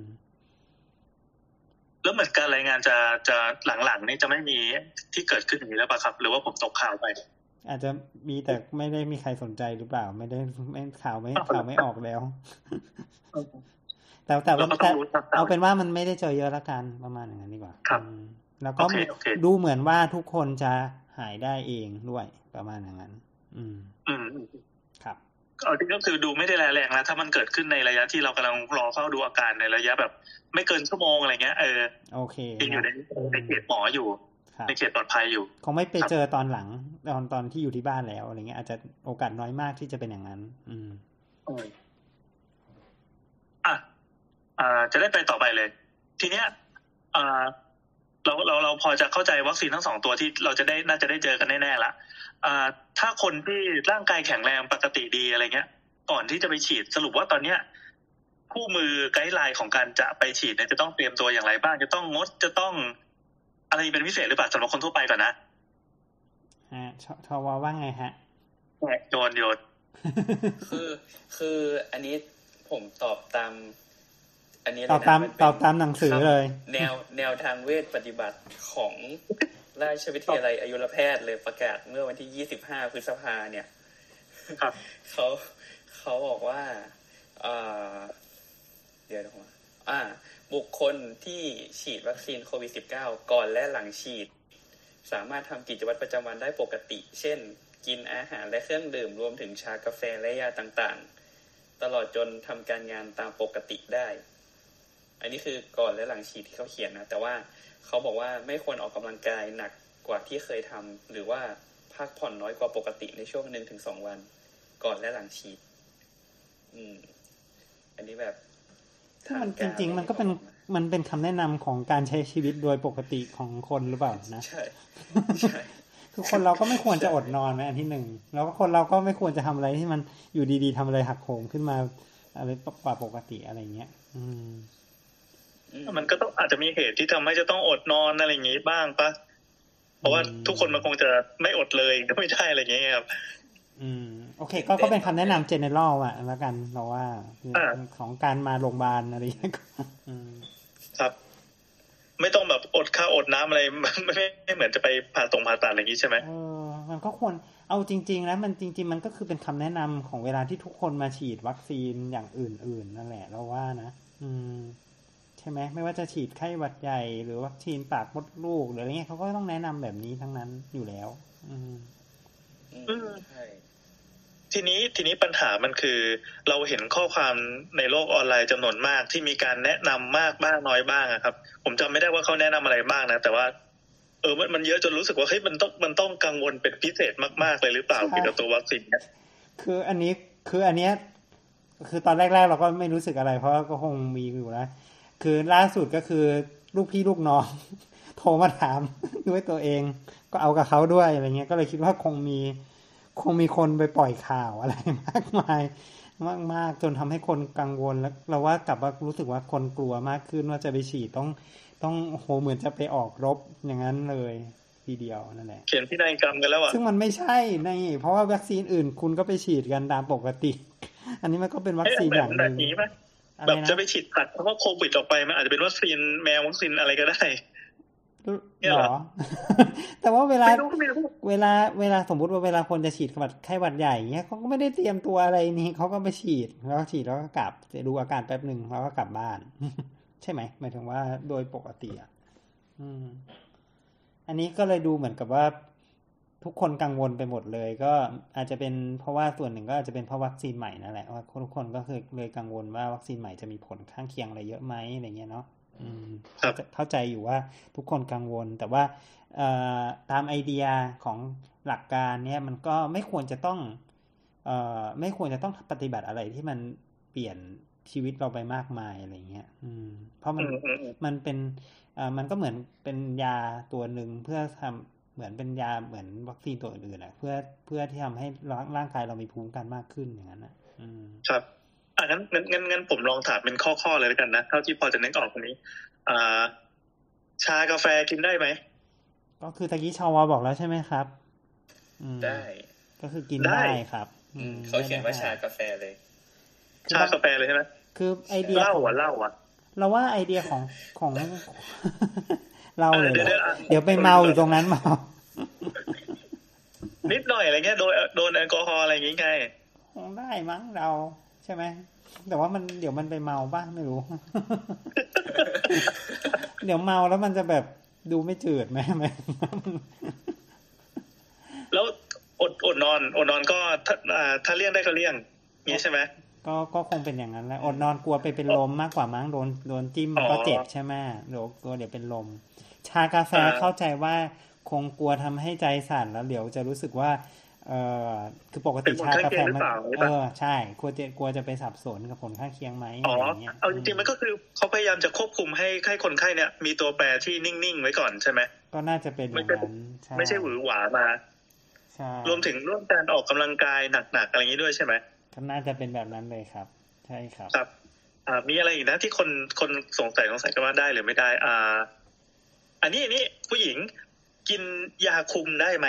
โอ้อันเนี้ยประเด็นหนักเลย เพราะว่ามีคนบอกว่ายาคุมจะเกี่ยวข้องกับริ่มเลือด ใช่ปะตอนนี้โฟกัสไปที่แอสตราป่ะครับ ก็ถ้าถ้าตามไอเดียก็ต้องเป็นแบบนั้นไหมเพราะว่าเพราะว่าเอ่ออีกตัวมันไม่ได้ไม่ได้มีปัญหาเกี่ยวกับเรื่องริ่มเลือดแบบที่เป็นข่าวอืมอ่าอ่าอ่าแต่ว่าอยากรู้ละแต่ว่าจริง ๆ อะ ในงานวิจัยอะเขาก็ไม่ได้หยุดยาคุมไปฉีดกันอืม งานวิจัยที่เขาออกมากันทั้งหมดว่าแอสตรามีผลประสิทธิภาพเจ็ดสิบแปดสิบเปอร์เซ็นอะไรเงี้ยเนาะก็เขาก็ไม่มีใครหยุดยาคุมไปฉีดวัคซีนกัน เพราะฉะนั้นทำไมเราต้องหยุดยาคุมโดยแบบไม่เหมือนกับในงานวิจัยด้วยล่ะอย่างนั้นก็หมายความว่าไม่มีความจำเป็นนั่นเองที่จะไปหยุดยาคุมครับเอ๊ะแต่เราเห็นมันมีข้อความที่เผยแพร่กันในช่วงประมาณสัปดาห์ที่ผ่านมาเนี่ย มีคุยกันเรื่องยาคุมบางตัว มีมีสารอะไรบางอย่างที่อยู่ในนั้นนะครับ ก็น่าจะเป็นเอสโตรเจนแบบที่ชอวอว่าเนาะใช่ปะใช่ก็ก็คือก็คืออย่างที่บอกแหละว่าการกินยาคุมกำเนิด ยาคุมที่เรากินเนี่ยมันจะมีส่วนประกอบของเอสโตรเจนก็คือฮอร์โมนเนี่ยไอ้ตัวเนี้ยมันจะมีมีผลทำให้มันไปเพิ่มความเสี่ยงในการเกิดริ่มเลือดได้ ซึ่งมันก็ไม่ได้หมายถึงว่ามันก็ไม่ได้เยอะมากนะแต่มันก็เพิ่ม อืม แล้วทีนี้ เหมือนกับ มันก็มีข่าวในช่วงสัปดาห์ที่ผ่านมาอะไรเงี้ยว่าแบบมีคนที่เขามีมีปัญหาเรื่องลิ่มเลือด ซึ่งมันเกิดหลังจากฉีดวัคซีนอะไรเงี้ยเออก็เลยเหมือนมีคนที่กลัวกัน แต่ว่าถ้าเกิดว่าอิงตามคือคือก่อนหน้านี้ในต่างประเทศอย่างที่ที่รู้กันว่ามันมีตัวของแอสตรากับจอห์นสันแอนด์จอห์นสันที่มันมีรายงานเกิดเรื่องเรื่องลิ่มเลือด แต่ว่าจากการที่เขาไปไปสอบสวนแล้วอะ มันก็มีทั้งของอังกฤษแล้วก็ของอเมริกาที่ ที่ที่เขาก็ให้คำแนะนำว่าว่าไม่จำเป็นต้องหยุดยาคุมก่อนฉีดวัคซีนทั้งสองตัวนี้ อืม แต่ว่าในไทยเนี่ย จริงๆก่อนหน้านี้ไม่เหมือนจะไม่ได้มีประกาศออกมาอย่างเป็นทางการ แต่พอมันเกิดเหตุการณ์นี้ขึ้นมาในช่วงสัปดาห์ที่ผ่านมาเนี่ย ในวันนี้ครับวันที่ 31 เนี่ย ทางราชวิทยาลัยสูก็เลยมีการประกาศออกมาเลยอย่างเป็นทางการว่าแบบการการการกินยาคุมอะไม่ได้เพิ่มความเสี่ยงในการเกิดหลอดเลือดอุดตันแล้วก็ ไม่จำเป็นต้องหยุดยาคุมถ้าจะมาฉีดเดี๋ยวเดี๋ยวฟังฟังแล้วมันจะงงการกินยาคุมเนี่ยเพิ่มความเสี่ยงอ่าหลอดเลือดอุดตันด้วยตัวมันเองอยู่แล้ว แต่ไม่ได้เกี่ยวกับวัคซีนอย่างนี้เนาะอ่าอ่าใช่อ่าอันนี้กว่า ก็คือ ก็คือไม่ต้องหยุดยาคุมสรุปเขาบอกได้หลายหลายๆคนใช่บอตากมนั้นเลยใช่เอ่อแสดงว่ามันยาคุมมันมีประเภทที่มีเอสโตรเจนกับกับไม่มีด้วยเหรอครับหรือว่าไงครับอ๋อใช่ แต่ว่าถ้าถ้าถาม in detail นี่จำไม่ได้แล้วอะอืม อืม แต่คือคือก็ให้ยึดเอาตามประกาศของของอ่าคุณหมอสูฯแล้วกันนะ เป็นวงการใช่ครับใช่แล้วแล้วมันมีประกาศที่ออกมาแล้วขัดกันแย้งกันไหมครับ คือไอ้ที่ขัดแย้งกันอะคืออย่างวันเนี้ยก็เห็นเหมือนกันที่มีเหมือนมีคนแบบแชร์จากเป็นภาพที่ถ่ายจากจากจากทีวีช่องหนึ่งอะไรเงี้ยว่าแนะนำอ่าให้หยุดอะไรเงี้ย ซึ่งอันเนี้ยก็ไม่แน่ใจเหมือนกันว่าเขาแบบไปเอาข้อมูลมาจากไหนอะไรอาจจะไปสัมภาษณ์หมอสักคนหรือว่าอะไรยังไงหรือเปล่าอะไรเงี้ย อันเนี้ยไม่รู้เหมือนกัน แต่ว่าเท่าที่อ่านอย่างเป็นทางการอะเออ อันเนี้ยเขาบอกว่าไม่ต้องหยุด อ่าครับครับเอาสวัสดีครับอาจารย์สุภโชค ครับสวัสดีครับแต่เดี๋ยวขอขอให้จบอันนี้ก่อนครับอาจารย์สุภโชคเดี๋ยวแป๊บหนึ่งนะครับอาจารย์สุภโชคแต่แต่แต่แต่ส มมติว่าอาจารย์จะมาเสริมประเด็นนี้อาจารย์จะก็มายินเสริดีมนะคปรัระบเด็นนี้หรือเปล่า ใช่เข้าใจว่าอ่าเอามาจากหมอคนหนึ่งที่เป็นอาจารย์อยู่ท่านหนึ่งที่เขาจะชอบออกก็ข่าวห้ามอะห้ามพูดชื่อ ใช่เราไม่พูดชื่อ แต่ว่าเขาก็เขาเขาออกเขาออกไงว่าให้หยุดสิบสี่วัน แต่ว่าเพื่อนผมคุยกับอาจารย์สูฯอะก็เป็นตามที่คุยกันเลยนะ คือเขาก็บอกว่าแบบจริง ๆ แล้วอะ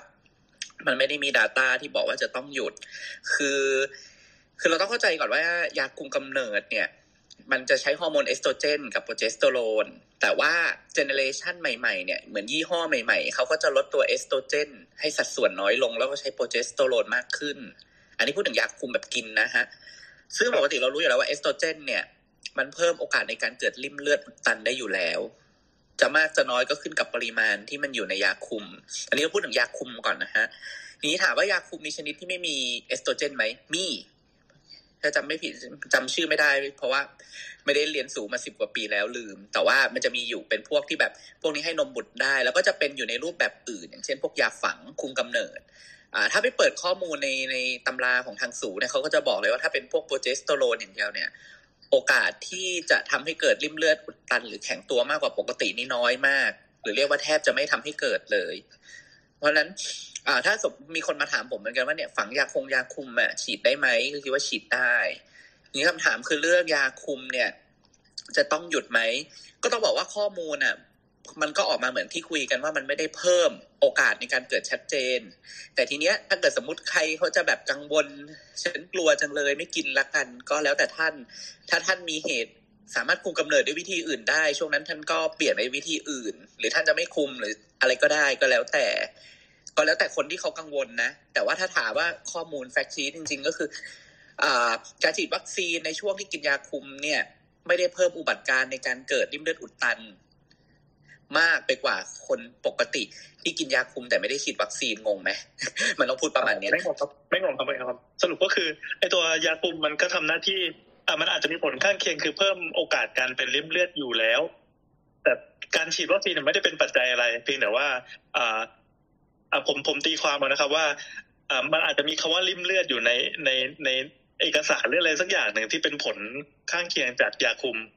มันก็เลยเหมือนเอาสองเรื่องนี้มารวมกันอะไรอย่างนี้แบบมันก็เลยออกมาเป็นเป็นประเด็นที่ทำให้คนกังวลกันอยู่ตอนนี้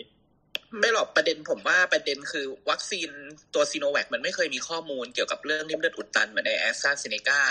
แต่ประเด็นคือพอดันมันมีข่าวว่าคนฉีดซีโนแวคปุ๊บแล้วดันเกิดริ่มเลือดอุดตันขึ้นมา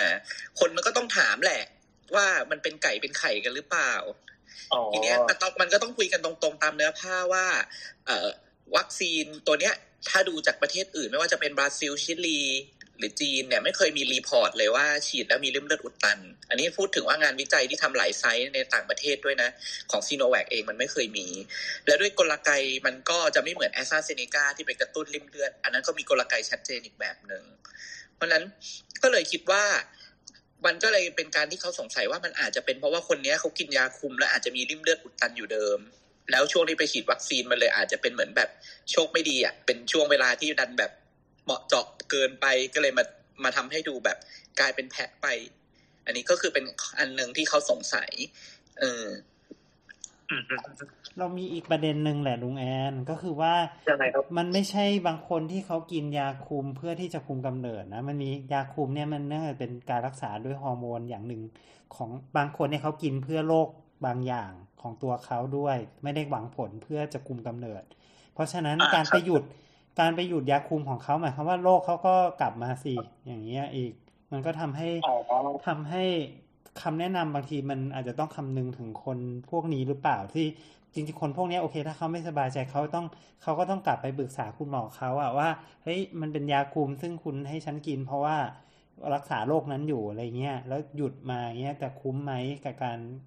กับความเสี่ยงหรือว่าอะไรเงี้ยที่จะต้องหยุดยาเมื่อเทียบกับความเสี่ยงที่เกิดริ่มเลือดอะไรอย่างนี้ด้วย อืมอ๋ออันนี้ครับต้องระวังเพราะว่า เพราะว่าไม่ใช่ทุกคนที่กินยาคุมเพื่อที่จะคุมกำเนิดอย่างเดียวบางคนกินเพื่อเพื่อปรับฮอร์โมนบางอย่าง อืมด้วย แล้วก็ คิดว่ามีจำนวนหนึ่งเลยแหละ ที่ที่กินด้วยสาเหตุนี้แล้วกลุ่มนี้เขาก็จะกังวลด้วย อืม อ่าดังนั้นดังนั้น อ่า พอจะสรุปคำตอบของคุณหมอ ได้เลยไหมครับว่าว่า ตอนเนี้ยยาคุมกินได้ไม่ได้ก็ก็กินกินไปเถอะ ก็ถ้าถามผมผมคิดว่า กินกินก็คืออย่างนี้กินได้ แต่ถ้าใครน้อยมากกลัวมากจะหยุด อันนั้นก็ไม่ได้ว่าอะไร ความเห็นผมนะ อะอ่านึนึกออกไหมแต่ถ้าถามว่าครับจะให้บอกว่าเป็น recommendation เป็นคำแนะนำเลยว่าต้องหยุดไหมเนี่ย ผมคิดว่าเราไม่มีน้ำหนักมากพอที่จะไปบอกว่าทำไมต้องหยุด อืมประมาณนี้ แต่เพียงแต่ว่าเนื่องจากใครกังวลครับอยากหยุดก็ก็แล้วแต่ แต่ว่าจริง ๆ แล้วเนี่ย ตามหลักวิชาการมันไม่น่าจะต้องหยุด อืมเอาามข้อมูลที่เราได้สะสมเรียนรู้กันมาจนถึงตอนนี้คือมันยังไม่มีเหตุอะไรที่จะต้องไปหยุดมันใช่ไหมครับ ประมาณนี้ ประมาณนี้ครับ แต่ถ้าอนาคตข้อมูลมันออกว่าเกี่ยวข้องกันนั้นก็อีกเรื่องหนึ่งเนอะแต่ข้อมูลจนถึงณวันเนี้ยตอนเนี้ยเท่าที่มีเก็บรวบรวมอะมันยังไม่เกี่ยวข้องกัน ด้วยด้วยอะไรหลาย ๆ อย่าง ไม่ว่าจะเป็นการ report ก็ดีหรือว่ากลไกจากการฉีดวัคซีนที่มันไม่อธิบายเหมือนในของตัวแอสตราเซเนกาเอง เพราะฉะนั้นก็เลยคิดว่าอ่ายังไม่สามารถให้ที่ที่จะต้องบอกว่ามันเกี่ยวกันอันที่หนึ่งอันที่สองก็คือ ยังไม่ได้มีคำแนะนำที่บอกว่าจะต้องหยุดตัวยาคุมกำเนิด แบบว่าต้องให้หยุดอะไรเงี้ยนึกออกไหมฮะแต่อันนี้ผมพูดในเชิงว่าในทางปฏิบัติ อันนี้ผมก็พูดตรงๆเอาอย่างคนบางคนถ้าเขาไม่ได้กินในแง่ว่ากินยายาคุมเพื่อรักษาโรคบางคนก็กินเพื่อคุมกำเนิดแล้วเขาสามารถเลือกเม็ดตอดอื่นในการคุมกำเนิดได้ เช่นใช้ถุงยางอนามัยอะไรอย่างเงี้ยเป็นต้น ช่วงนั้นเขาไม่สบายใจแล้วเขาอยากจะเปลี่ยน อันนั้นผมคิดว่ามันก็เป็นสิทธิ์ที่เขาเลือกได้ อืม แต่ว่าการให้บอกว่าเราบอกไปเลยว่าเออทุกคนต้องหยุดยาคุมนะแล้วก็เปลี่ยนวิธีคุมกำเนิดอื่นไปเลยนะ เนี่ย อันเนี้ยมันจะดู เกินไปมันเหมือนกับเราด่วนสรุปเกิน พยายามจะบอกว่าทุกอย่างเป็นจากยาคุมขนาดนั้นอืมครับเพราะเราต้องมองอีกมุมหนึ่งว่า คนกินยาคุมในประเทศไทยเยอะมากนะก็ไม่ได้มีใครที่เป็นริ่มเลือดอุดตันเยอะขนาดนั้นนะโรคริ่มเลือดอุดตันในขั้วปอดนี้โอ้นานทีปีหนเจอนะครับปีหนึ่งเจอสองสามครั้ง ในในความถี่ของแพทย์เวชปฏิบัติทั่วไปที่จะเจอพวกนี้นะที่แบบอุดตันไปที่ขั้วปอด แต่เรารู้อยู่แล้วว่าคนที่กินพวกเอสโตรเจน หรือยาคุมกำเนิดที่มีฮอร์โมนพวกเนี้ย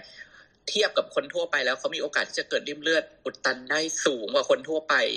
แต่ถามว่าสัดส่วนไม่ได้เจอแบบเลขท้ายสองตัวที่เจอทุกวันอะไรอย่างนั้นนานๆทีจะเจอฮะอืมครับ โอเค ขอบคุณครับก็เคลียร์เคลียร์เคลียร์ดีดีอืมอันนี้ก็คือเป็นคำถามที่พี่เรามาถามเองเหมือนกันฉันต้องหยุดไหมผมจะหยุดทำไมเล่าทีนี้ทีนี้เอ่อ สเต็ปต่อไปหลังจากยาคุมแล้ว คนที่ท้องหรือว่ามีแววว่าจะท้องล่ะครับ ฉีดวัคซีนได้ไหมเออคนท้องใช่ไหม ก็จะคำแนะนำเนี่ยก็คือก็คือเขาแนะนำว่าให้สตรีตั้งครรภ์อะ เข้ารับการฉีดวัคซีนได้ ถ้าเกิดว่าไม่ได้แบบเคยแพ้วัคซีนรุนแรงอะไรมาก่อน อืม แต่ทีนี้ก็คือ ถ้าเกิดว่าจะฉีดเนี่ยเขาก็มีข้อมูลเพิ่มเติมให้ที่จริงอะแนะนำให้ไปปรึกษาสูติแพทย์นั่นแหละ แต่ว่าถ้าคำแนะนำคร่าวๆก็คือเขาก็แนะนำว่าให้ฉีดหลังอายุครรภ์สิบสองสัปดาห์เพราะว่าช่วงก่อนนั้นมันเป็นช่วงที่แบบกำลังแบบร่างกายเด็กกำลังสร้างอวัยวะอะไรเงี้ยเนาะเขาก็แนะนำว่าให้ไปฉีดหลังจากนั้น ส่วนวัคซีนที่ฉีดได้เนี่ย ถ้านับปัจจุบันในในของเราเนี่ยก็คือฉีดได้ทั้งซีโนแวคทั้งแอสตราเลย เรื่องผลข้างเคียงก็คือไม่ได้ไม่ได้ต่างจากคนทั่วไป อืม แล้วก็ ถ้าจะต้องฉีดวัคซีนอื่น ๆ เขาก็แนะนำว่าให้เว้นห่างกันประมาณสองสัปดาห์ อืม ส่วนเขาบอกว่าถ้าเกิดสมมติถ้าเราวางแผนจะตั้งครรภ์ใช่ป่ะแล้วจะจะไปฉีดได้ไหมอะไรเงี้ย ก็คือจริง ๆ สามารถฉีดได้โดยที่ไม่ต้องเว้นระยะที่จะแบบตั้งครรภ์หรือจะมีลูกอะไรเงี้ย อืม ก็คือก่อนฉีดวัคซีนก็ไม่จำเป็นต้องตรวจการตั้งครรภ์อืม แล้วก็อ่อถ้าเกิดว่าเพิ่งรู้ว่าตัวเองอะท้องหลังจากไปฉีดวัคซีนมาแล้วอะไรเงี้ย ก็คือไม่ไม่ต้องยุติการตั้งครรภ์ก็ให้ท้องต่อไปได้อืมหมายความว่าเอ่ออายุคันต่ำกว่าสิบสองสัปดาห์อะไรเงี้ยไม่ต้องไปกังวลอะไรใช่ไหมถือว่าฉีดไปแล้วก็ก็ก็ผ่านไปนี่แหละใช่ใช่อ๋อครับอะหมอประวินจะมีอะไรเสริมไหมไม่มีน่าจะตามชาวอะไรเนี่ยอ่างั้นเอาไปโรคอื่นเลยแล้วกันอะเมื่อกี้เมื่อกี้เป็นคนธรรมดาไปแล้ว มีคนกินยาคุมแล้วอ่า คนที่กำลังตั้งครรภ์อยู่ แล้วคนที่เป็นโรคแบบเหมือนโรคประจำตัวอะไรเงี้ยครับอืมมีมีอะไรที่ต้องกังวลไหมแบบไล่มาเป็นโรคโรคเลยก็ได้อันที่หนึ่งก็คือโรคเอ่อโรคโรคหลอดเลือดสมองครับ เพราะว่ามันน่าจะเป็นโรคเดียวกับที่เรากังวลใช่ไหมว่าเราเลือดริมเลือดเนี่ยมันจะอุดตันที่สมองอย่างนั้นใช่ปะครับอืมครับ แต่ก็คือ ก็ไม่ได้มีอะไรแตกต่างจากคนอื่น นั่นเอง หมายความว่าอ่าคนคนที่เขาเป็นอย่างนี้อยู่แล้วเขาก็ต้องกลัวริ่มเลือด ใช่อืมกว่าคนอื่นอยู่แล้วเขาก็อาจจะมีความกังวลมากกว่าคนอื่นอะไรเงี้ยแต่จริงๆแล้วมันก็คือคิดเหมือนคนอื่นได้เลย ใช่ไหมครับชาวก็คือใช่ใช่ใช่ครับคิดเหมือนคนอื่นได้เลย อืมอะดังนั้นโรคโรคหลอดเลือดสมองเนาะก็ ฉีดได้ฉีดฉีดไปเลย แล้วก็ถ้ากังวลมากก็รอดูในช่วงที่ที่ที่มันโอกาสมันจะเกิดหรืออะไรเงี้ยก็ แต่คนที่เป็นโรคหลอดเลือดสมองเนี่ยเขาต้องกังวลตัวเองอยู่แล้วไหมตลอดเวลาอยู่แล้วไหมหมายถึงว่าเขาจะเป็นเออใช่ซ้ำอะไรใช่เงี้ยเขาน่าจะใช่เขาน่าจะต้องต้องดูแลตัวเองมากกว่าคนอื่นอยู่แล้วด้วยซ้ำอะไรเงี้ย แต่ว่ามันก็ไม่ได้ไม่ได้เกี่ยวอะไรกับวัคซีน อืมอืมครับและยิ่งถ้าเกิดคนที่เป็นโรคหลอดเลือดสมองแล้วถ้ามันต้องมาเป็นโค วิดด้วยก็คงดูไม่จืดเหมือนกันครับครับเดี๋ยวเดี๋ยวผมขออนุญาตปิดปิดยกมือไว้แป๊บหนึงนะครับ เดี๋ยวเดี๋ยวพอเราคุยกันครบทุกประเด็นแล้วเดี๋ยวจะยกอะเปิดให้ให้ยกถามเด้ออะโรคหลอดเลือดสมองแล้ว ที่ต่อเนื่องกันก็คือโรคหัวใจอย่างเงี้ย ครับเหมือนกันไหมเหมือนกันครับหรือว่าเหมือนกันไหมครับหรือชว่าวเหมือนโยนเหเก่มืงอนเหมือนเหมือนกัน คือคือจริงๆอะถ้าถ้าให้พูดแบบ โรคที่แบบเจอบ่อยๆ ในคนไทย คนทั่วไปคนมีอายุ เช่นแบบ เบาหวานความดันโรคหัวใจอะไรเงี้ย ก็คือถ้าถ้าถ้าณวันนั้นแบบไอ้โรคที่เราเป็นอยู่ตอนเนี้ยมันมันไม่ได้มีอะไรที่แอคทีฟอะอืมไม่ได้กำเริบอยู่ในไม่ได้แบบว่ากำลังไม่ได้เพิ่งกำเริบเป็นอยู่เพิ่งเป็นโรคหัวใจเอออยู่ในภาวะที่แล้วก็ไปฉีดนะวันนั้นนี้คงไม่มีใครบอกให้ไปฉีดเนาะเออเออคือถ้าแบบโรคที่เป็นอยู่มันอยู่ในสภาวะแบบคงที่สบายดีชิวๆอะไรเงี้ยก็ไปฉีดได้ตาม ตามปกติเลยอืมแบบว่าเคยเป็นโรคหัวใจหนักๆอยู่ตอนนี้ก็ก็ไปได้เหมือนเดิมเนี่ยแหละครับใช่คือคือถ้าถ้าถ้าตอนเนี้ยไอ้โรคหัวใจมันมันไม่ได้แบบกำลังเป็นแบบมีอาการหนักเช่นแบบเพิ่งเป็นหัวใจขาดเลือดมาหรือว่าเพิ่งแบบเป็นหัวใจวายน้ำท่วมปอดมาอย่างเงี้ยมันก็คงไม่ไปฉีดไม่ได้ แต่ถ้าเกิดว่ามันผ่านช่วงนั้นมาแล้วอะไรเงี้ยเออเราคุมอาการได้ดีแล้วก็ฉีดได้ แต่จริงๆเนี่ยถ้าจากคำแนะนำที่ ที่เขาเพิ่งออกมาเนี่ยเขาก็บอกว่าอ่าถ้าเกิดว่าแบบเป็นแล้วแบบนอนโรงพยาบาลอะแล้วแบบรักษาจนอาการคงที่แล้วจะให้กลับบ้านอะ จริง ๆ วันก่อนกลับบ้านก็คือแบบสามารถฉีดได้เลย อืมไม่ต้องเว้นนานอืมอืมใช่เอ่อแล้วถ้าคนถ้าคนที่แบบเอ่อกำลังเป็นอยู่แล้วเฮ้ยแบบมันมันเสี่ยงเหลือเกินอันนี้ก็แนะมีคำแนะนำจากหมอว่าไงครับ คุยกับหมอเจ้าของไข้หรือว่าไงดีครับ ไม่เห็นก็กำลังเป็นอยู่เลยเหรออืม ใช่ใช่คือคือไม่ไม่รู้ว่าเอ่อตัวเองอยู่ในสถานะที่ คือคือโอ้สมมติว่าเป็นโรคหัวใจโรคเบาหวานความดันอะไรหลอดเลือดสมองอะไรเต็มไปหมดเลย เราควรจะฉีดดีหรือไม่ฉีดดีเนี่ย คุยกับคุยกับหมอเจ้าของไข้จะได้คำตอบไหมครับจริงๆถ้าคุยกับหมอเจ้าของไข้ก็น่าจะได้คำตอบน่าจะได้คำตอบให้เห็นแล้วด้เขาวยเขาเขาน่าจะติดใจไลน์ไว้ใช่ไหมใช่ เขาเขาติดแหละครับ ทุกสมาคมตอนนี้จะพยายามทำไกด์ไลน์อยู่ แต่ว่าเอ่อในรายละเอียดน่ะมันจะปลีกย่อยมาก เพราะว่าแต่ละคนก็จะมีโรคประจำตัวที่หลากหลายไม่เหมือนกัน เช่นอ่า guideline มันก็คงทำได้คร่าวๆว่าโรคใหญ่ ๆ เป็นยังไง แต่สมมติเกิดเราเจอมีโรคอ่าเป็นพาร์กินสันน่าจะฉีดวัคซีนได้ไหมแบบเนี้ยครับ เออเอออะมันจริงก็คือฉีดได้ ทีนี้ผมก็ปกติเวลาผมให้คำแนะนำคนทั่วไปผมจะให้หลักง่าย ๆ ก็คือว่าอ่า โรคต้องสงบ เอางี้ก่อนเลย โรคไม่ว่าจะเป็นโรคประจำตัวอะไรอะตอนนี้โรคต้องเขาเรียกว่าสงบ สงบในที่นี้ไม่ได้แปลว่าหายขาดนะครับ แปลว่าสามารถควบคุมได้ แล้วก็อาการคงที่ เราอาจจะลองดูว่า อ่าก็อ่าวิสิตที่เจอคุณหมอก่อนหน้านี้หนึ่งถึงสองวิสิตอย่างเงี้ย ยาก็อยู่ในระดับที่คงที่อาการคงที่ไม่ได้มีการปรับยาขึ้นลงมากนักอย่างเงี้ยครับ ก็ถือว่าค่อนข้างโอเค ผมคิดว่าถ้าเป็นแบบเนี้ย โดยโดยหลักการแล้วก็คือโรคสงบก่อน อันที่หนึ่งเนาะอันที่สองคือเมื่อโรคสงบเนี่ยถ้าถ้าเราไม่มั่นใจเรามีความกังวลในประเด็นปีกย่อยเนี่ยให้ถามคุณหมอที่ดูแลโรคประจำตัวของเรา เพราะว่าบางโรคมีจิตปีกย่อยอย่างเช่นสมมติคนไข้เป็น SLE โรคพุ่มพวง กินยากดภูมิอยู่ ก็จะมีประเด็นแล้วว่าอ้าวแล้วยากดภูมิดิฉันกินแบบนี้แบบนี้ ฉันต้องหยุดยาบางตัวไหมเพื่อให้ภูมิต้านทานมันขึ้น หรือว่าฉันต้องกินมันต่อไปเพราะฉะนั้นไอการตัดสินใจตรงเนี้ยมันจะไม่ได้แบบสามารถเอาไกด์ไลน์เป๊ะๆมาจับได้ มันก็จะต้องให้คุณหมอที่เขารู้จักร่างกายของตัวผู้ป่วยแต่ละท่านเนี่ยอ่าเป็นคนพิจารณาอีกทีในแง่ของว่า คือในแง่ที่เราเป็นห่วงมันจะมีสองจุดก็คือหนึ่งคนไข้พร้อมจะรับวัคซีนไหมเนี่ยคือสิ่งที่เราต้องประเมิน ส่วนใหญ่ถ้าคนไข้มีอาการเจ็บไข้ได้ป่วยไม่สบาย ไม่ว่าจะเป็นโรคอะไรก็แล้ว แต่ในกลุ่มเสี่ยงเนี่ยเรามักจะแนะนำให้เลื่อน เพราะเราพบว่าเวลาเราเจ็บไข้ได้ป่วยเนี่ยภูมิต้านทานในร่างกายอะมันก็จะเอาพลังทั้งหมดไปใช้ในการรักษาโรคตอนนั้นอยู่ เพราะนั้นมันไม่เหลือภูมิต้านทานที่จะมาจดจำวัคซีนที่เราจะใช้ฉีดกระตุ้นและหลักการง่ายๆ เพราะฉะนั้นเราต้องหยุดไปก่อน แต่ทีนี้ถ้าเกิดพอโรคสงบแล้วเนี่ย ส่วนใหญ่ถ้าไม่ได้มีข้อห้ามอะไรเนี่ยฉีดได้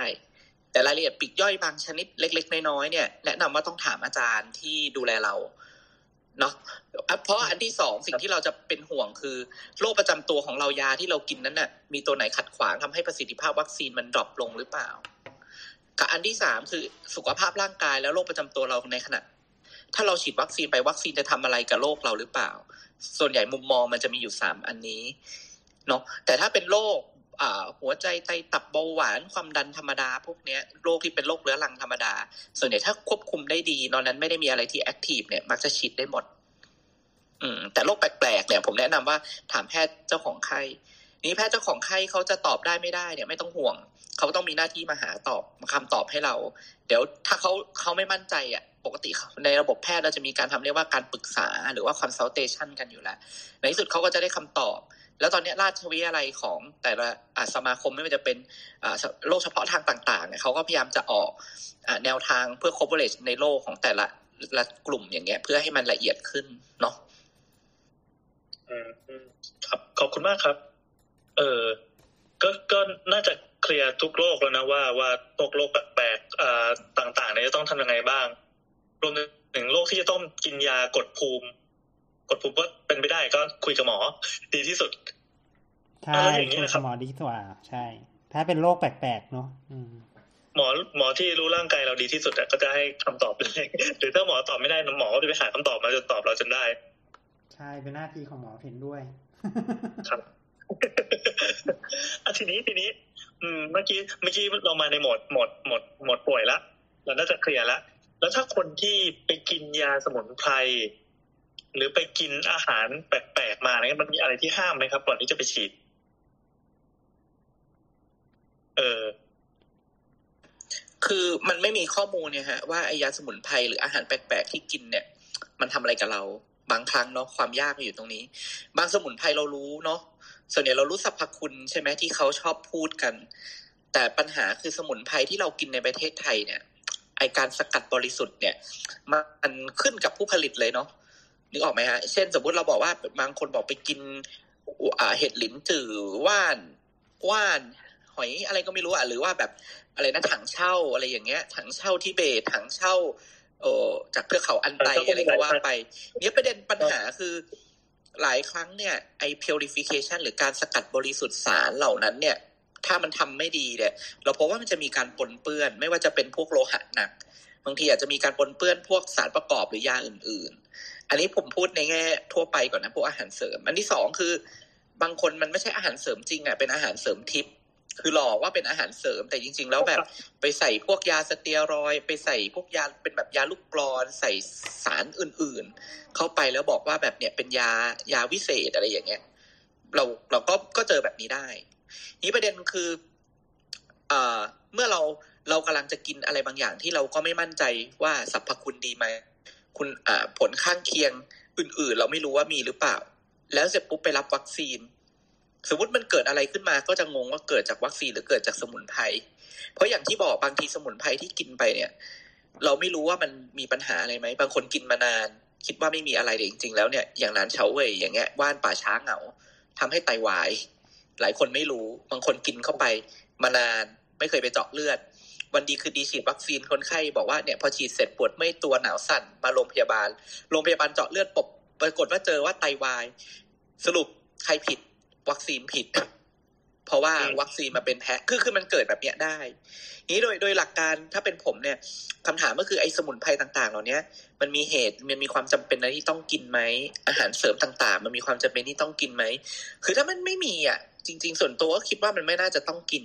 หรือถ้าพูดง่ายๆเลยในงานวิจัยต่างประเทศก็ไม่มีใครกินพวกหนานเฉาเว่ยไม่มีใครกินพวก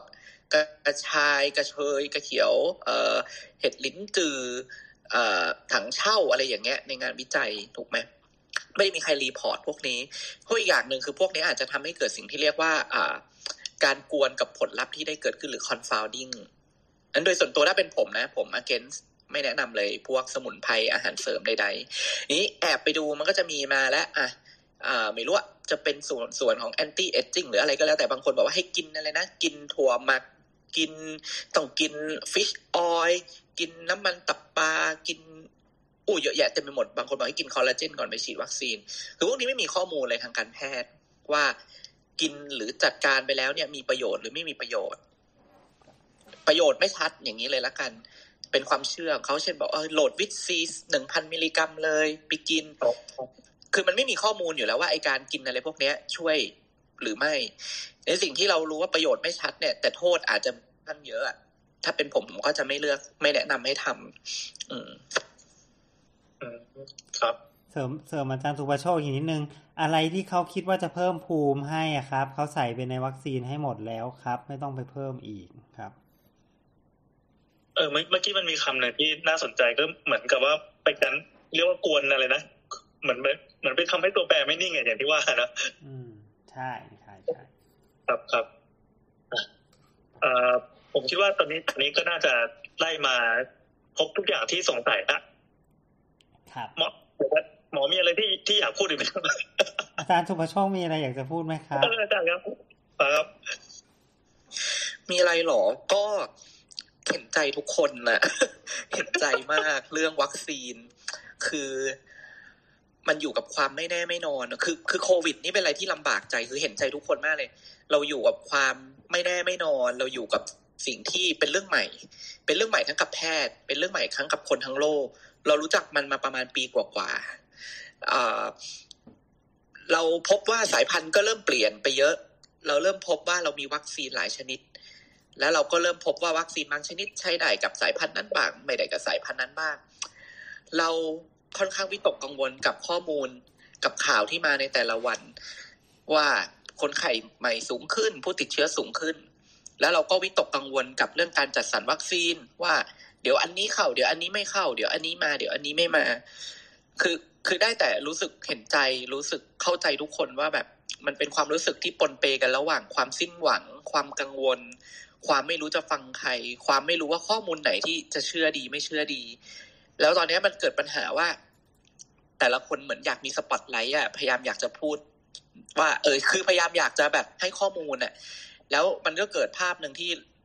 เราเห็นก็คือประชาชนตอนนี้ก็สับสนว่า ฉันควรจะเชื่อหมอเอหมอบีหมอซีดีไหมคนทำไมพูดไม่ตรงกันทำไมคนนี้พูดอย่าง คนนี้พูดอย่าง แล้วฉันจะเอายังไงดี วัคซีนก็ไม่รู้จะมีตัวไหน ไม่รู้ว่าจะได้ฉีดทันหรือเปล่า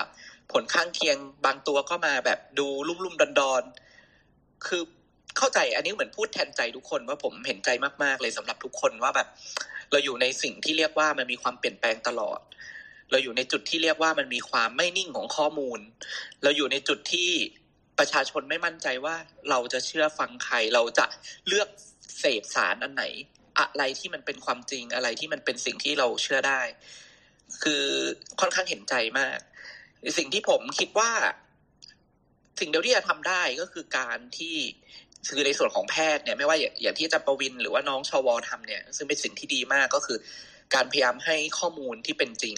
ให้ข้อมูลที่เป็นแฟกต์แล้วก็อะไรที่เราไม่รู้เราก็ตอบว่าไม่รู้ อะไรที่มันยังไม่มีข้อมูลเราก็บอกไปเลยว่าไม่ทราบ ซึ่งผมว่านี่เป็นสิ่งที่ดีที่สุด เพราะเราก็รู้จักกันมาปีครึ่งนี่แหละ วันนี้เราได้ข้อมูลแค่เนี้ย เดี๋ยวไม่แน่นะอีกอีกสองอาทิตย์เขาอาจจะมีข้อมูลก็ได้ว่าซีโนแวคมันไม่เกี่ยวกับ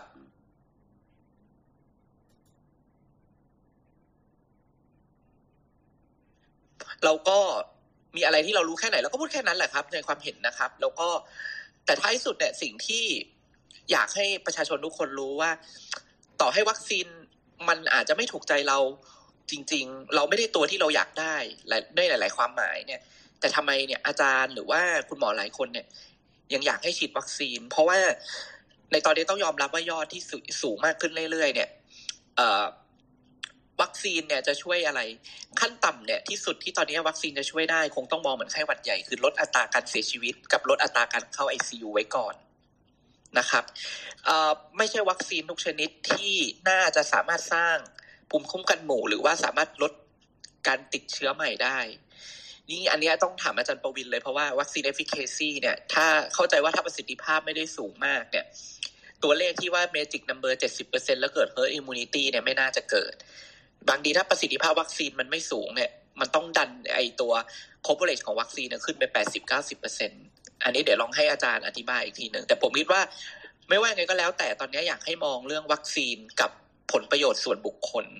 ของประชาชนเอง คือมองแค่ปัจเจกว่าฉีดไม่ต้องอะไรฉีดเพื่อกันตุยกันตุยเย่กวยกันตายจากเรื่องของการติดโควิด เพราะว่าอยากจะประวินไปดูไปลาวกับที่ CNMI อาจารย์ก็จะเห็นแล้วเนาะอาทิตย์นั้นว่า โอ้มันเละเทะจริงๆ คนไข้หนักเยอะมาก แล้วตอนเนี้ยมันก็เละเทะขึ้นไปเรื่อยๆในไอซียูเละเทะจนแบบไอ้ที่เขาบอกมีลาดงลาดำอะไรมา เราเราก็มีลาเหมือนกันในไอซียูคนไข้ก็ติดเชื้อรากันจริงเพราะฉะนั้นสิ่งที่เราไม่อยากให้เกิดคือ เราไม่อยากรับใครมานอนในไอซียูอีกแล้ว ไม่ใช่ว่าเราไม่อยากดูนะ แต่เพราะเรารู้ว่ามันเจ็บปวดแล้วทรมาน วันนี้ก็มีคนไข้เสียชีวิต ลูกก็ติดเชื้อ ลูกก็ต้องมาเยี่ยมแม่ ซึ่งติดเชื้อเหมือนกันแล้วแม่เสียชีวิต คือมันเป็นอะไรที่แบบเราทรมานใจอะแล้วเรามีข้อมูลอย่างหนึ่งซึ่งเราเห็นชัดว่าต่อให้ซิโนแวคที่คนไม่ค่อยชอบเป็นเท่าไหร่เนี่ย ปรากฏว่าถ้าฉีดครบสองเข็มแล้ว แล้วเราดันพลาดไปติดเชื้อเนี่ย อาการรุนแรงหรือว่าที่มันจะลงปอดเนี่ยมันไม่เยอะ มันมันดีกว่าจริงๆ เรายังไม่มีใครที่ฉีดนี่ซิโนแวคครบครบสองเข็มแล้วอาการหนักถึงขั้นต้องเข้าไอซียูถึงแม้ตัวเลขตอนนี้เราอาจจะยังไม่เยอะเราเจอเป็นหลักหลักหลักหน่วย คืออาจจะห้าหกคน ที่เป็นบุคลากรทางการแพทย์ที่พลาดหลังจากติดฉีดซีโนแวคแล้วพลาดติดเชื้อมายังไม่มีใครที่แบบมีอาการหนักทำเอ็กซเรย์คอมพิวเตอร์ก็ไม่ได้มีลงปอดเท่าไหร่นั้นผมคิดว่าอย่างน้อยสุดเนี่ย อยากอยากให้ได้ฉีดวัคซีนด้วยเหตุผลตรงเนี้ยอันนี้คือเรื่องนี้ ส่วนเรื่องผลข้างเคียง เรามีสิทธิ์ที่จะกลัวมีสิทธิ์ที่จะไม่สบายใจ ก็อันไหนที่สงสัยผมว่าก็จัด session แบบนี้บ่อยๆ แล้วก็ค่อยๆคคุยกันเนาะอันนี้ความเห็นผมแค่นี้แหละครับ โอ้ขอบคุณมากครับ ขอบคุณมากครับเลยดีมากอ่าอะเดี๋ยวเดี๋ยวเราต้องต้องต้องสรุปรายการอีกทีหนึ่งคือ ตอนนี้อ่าเป็นส่วนหนึ่งของรายการคุณหมอขา special นะครับ ชื่อ EP เตรียมวัคซีนยังไงดี อันนี้อยากจะให้คุณผู้ฟังที่ฟังมาถึงตัวนี้ก็ถ้าเป็นไปได้อ่าลองลองไปค้นใน Spotify หรือลองค้นใน Apple Podcast ก็ได้ มันจะสามารถมันจริงๆมันก็คือรายการพอดแคสต์นั่นแหละ ก็สามารถแชร์ลิงก์เนี่ยส่งไปให้ญาติสนิทพิสหายที่ท่านใส่ใจได้นะครับ เพื่อกระจายข้อมูลอันนี้ต่อไป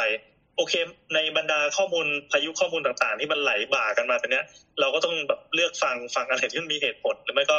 ลอง ถ้าเป็นไม่ได้ฟังอะไรที่มันไปไปไปอ่านข้อมูลที่แบบเป็นออฟฟิเชียลจริง ๆ คุณหมอคุณหมอแนะนำอย่างนี้อยู่ใช่ไหมครับว่าเราจะต้องไปตามแหล่งข้อมูลที่เป็นแบบต้นตอจริงๆอะมีมีแหล่งไหนที่แนะนำบ้างไหมครับเพราะว่าแหล่งแหล่งแหล่งแหล่งที่ออฟฟิเชียลก็น่าจะดีที่สุดนะครับเขาก็ต้องมีคนมาคอยก็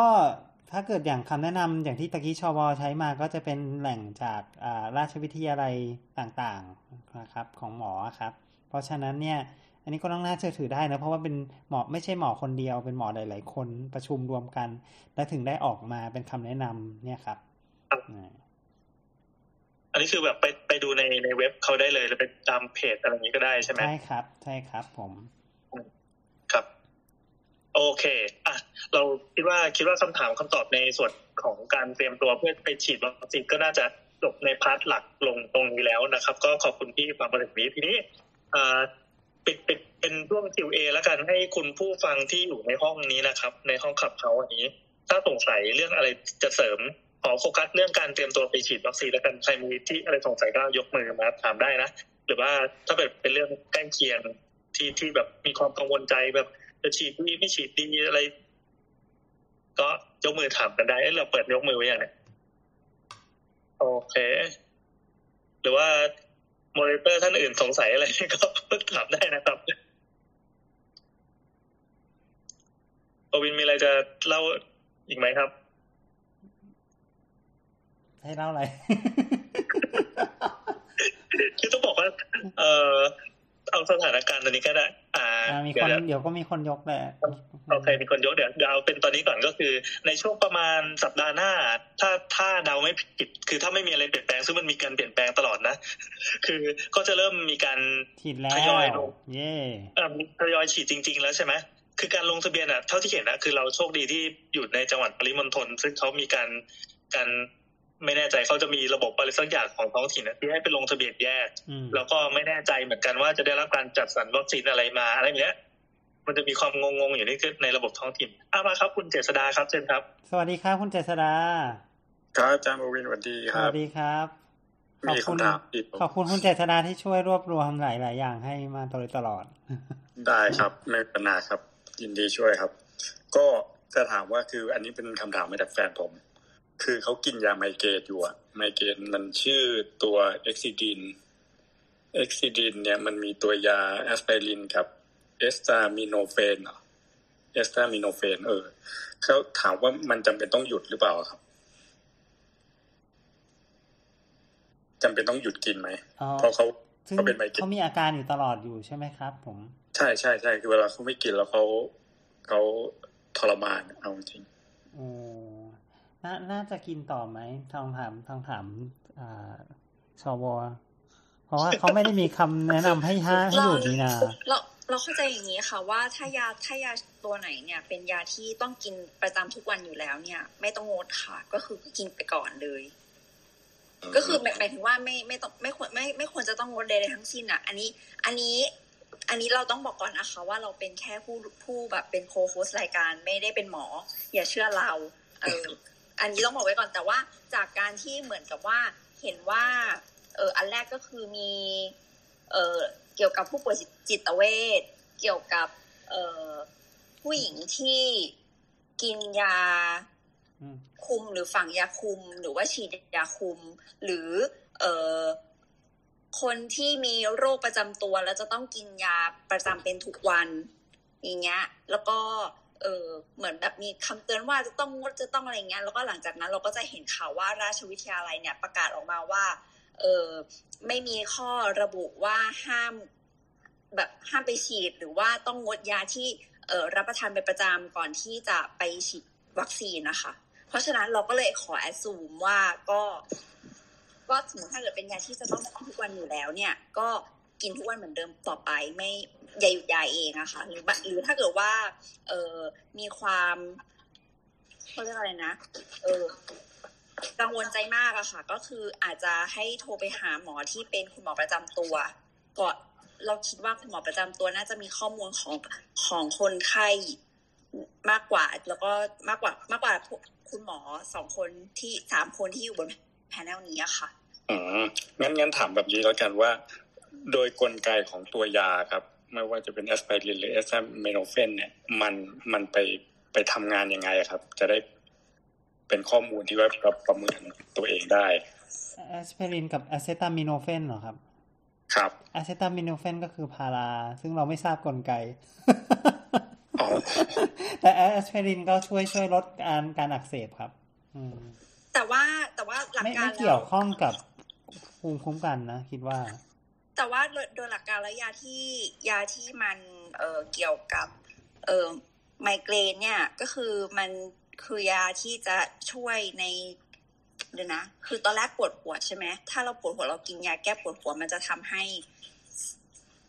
กินยาประเภทที่มันเกี่ยวกับไมเกรนอะมันคือมันจะทำให้เส้นเส้นเลือดมัน มันตีบลงใช่ไหมมันเราเออไม่ไม่ไม่ใช่ อะ คือคือคิดอันนี้เป็นคนคนละตัวกับไอตัว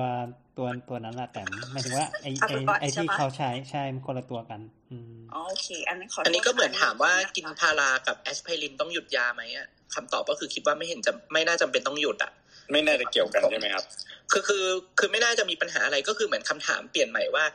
อ่าถ้ากินคนไข้กินแอสไพรินอยู่เดิม ร่วมกับกินยาพาราเซตามอลในวันที่จะฉีดวัคซีนน่ะ เปลี่ยนเป็นเปลี่ยนเป็นคำพูดเนี้ยถามว่าฉีดวัคซีนได้ไหมผมว่าถ้าพูดแบบเนี้ยมันก็ไม่น่าจะเห็นต่างว่าฉีดได้ เพียงแต่ว่าเขาเอาไอ้ com เหมือนกับเป็น combination pills เนี้ยในแง่ของการลดการปวดปวดศีรษะอืมแต่บน based on ว่าผมแปลกใจนะ ปกติไม่ค่อยมีใครใช้ตัวนี้ คู่นี้ treat ไมเกรนเท่าไหร่ อันนี้คือผมผมไปอ่านไอ้ตัว ingredient ในในในเว็บของของ Excedrin เพราะ Excedrin มันไม่มีขายในในเมืองไทอ๋ยอโอเคครับ ครับเออผมก็เลยไปได้ข้อมูลตัวนี้มาครับไม่ใช่ว่านั่นอะไรเออเอ่อเพียงแต่ว่าก็เนื่องจากแอสไพรินเนี่ยมันเป็นยากลุ่มที่มีฤทธิ์ต้านเกล็ดเลือดเล็กน้อยแล้วเวลาผมผมคิดว่าส่วนใหญ่การฉีดวัคซีนเนี่ยไม่น่ามีปัญหาเพียงแต่ว่าก็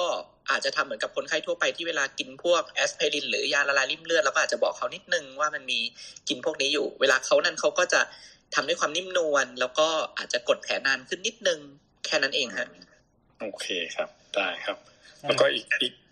อีกอันหนึ่งอันนี้คำถามส่วนตัว เมื่อกี้จะให้แน่ใจอีกทีหนึงคือกาแฟไม่มีปัญหาใช่ไหมครับ ผมติดกาแฟมาก เอาเอาไปนว่าวันที่ผมไปฉีดก็กินกาแฟนะ ผมก็ไม่ได้มีปัญหาอะไร เพราะว่าถ้าไม่กินกาแฟก็คือตายทำงานไม่ได้หลับโอผเคมก็กินเหมือนกันครับ ผมก็กินด้วย ผมไม่กินเพราะผมไม่กินอยู่แล้ว ไม่เกี่ยวโอ้ยยังไม่เกี่ยว โอเค ขอบคุณอาจารย์ทุกท่านมากเลยนะครับ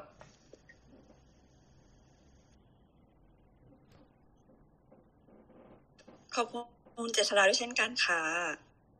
ครับต่อไปคุณวีครับค่ะจะอ่าขอสอบถามอะค่ะคือถ้าสมมุติว่าอาการที่มันเป็นก่อนที่จะไปฉีดคือพอดีมันใกล้คิวที่จะฉีดแล้วอะค่ะ กลัวว่าถ้าเลื่อนวันแล้วมันจะมันจะยาวไปเลย คือถ้ามีอาการเหมือนแบบโรคกระเพาะอาหารลำไส้อักเสบเหมือนท้องเสียอ่อนเพลียอะไรอย่างเงี้ย มันสามารถไปฉีดได้ไหมคะ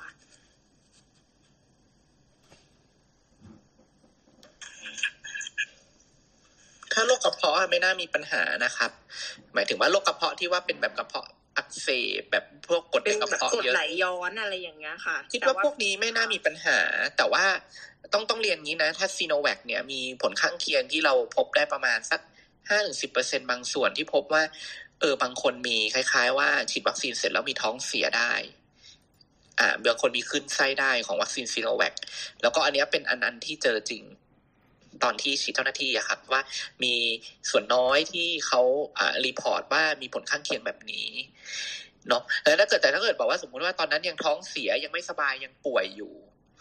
ถ้าป่วยด้วยด้วยโรคแบบว่าท้องเสียเพลียแบบนี้นะ ส่วนตัวก็คิดว่าอาจจะรอให้ท้องเสียดีขึ้นสักนิดหนึ่งแล้วก็ค่อยฉีด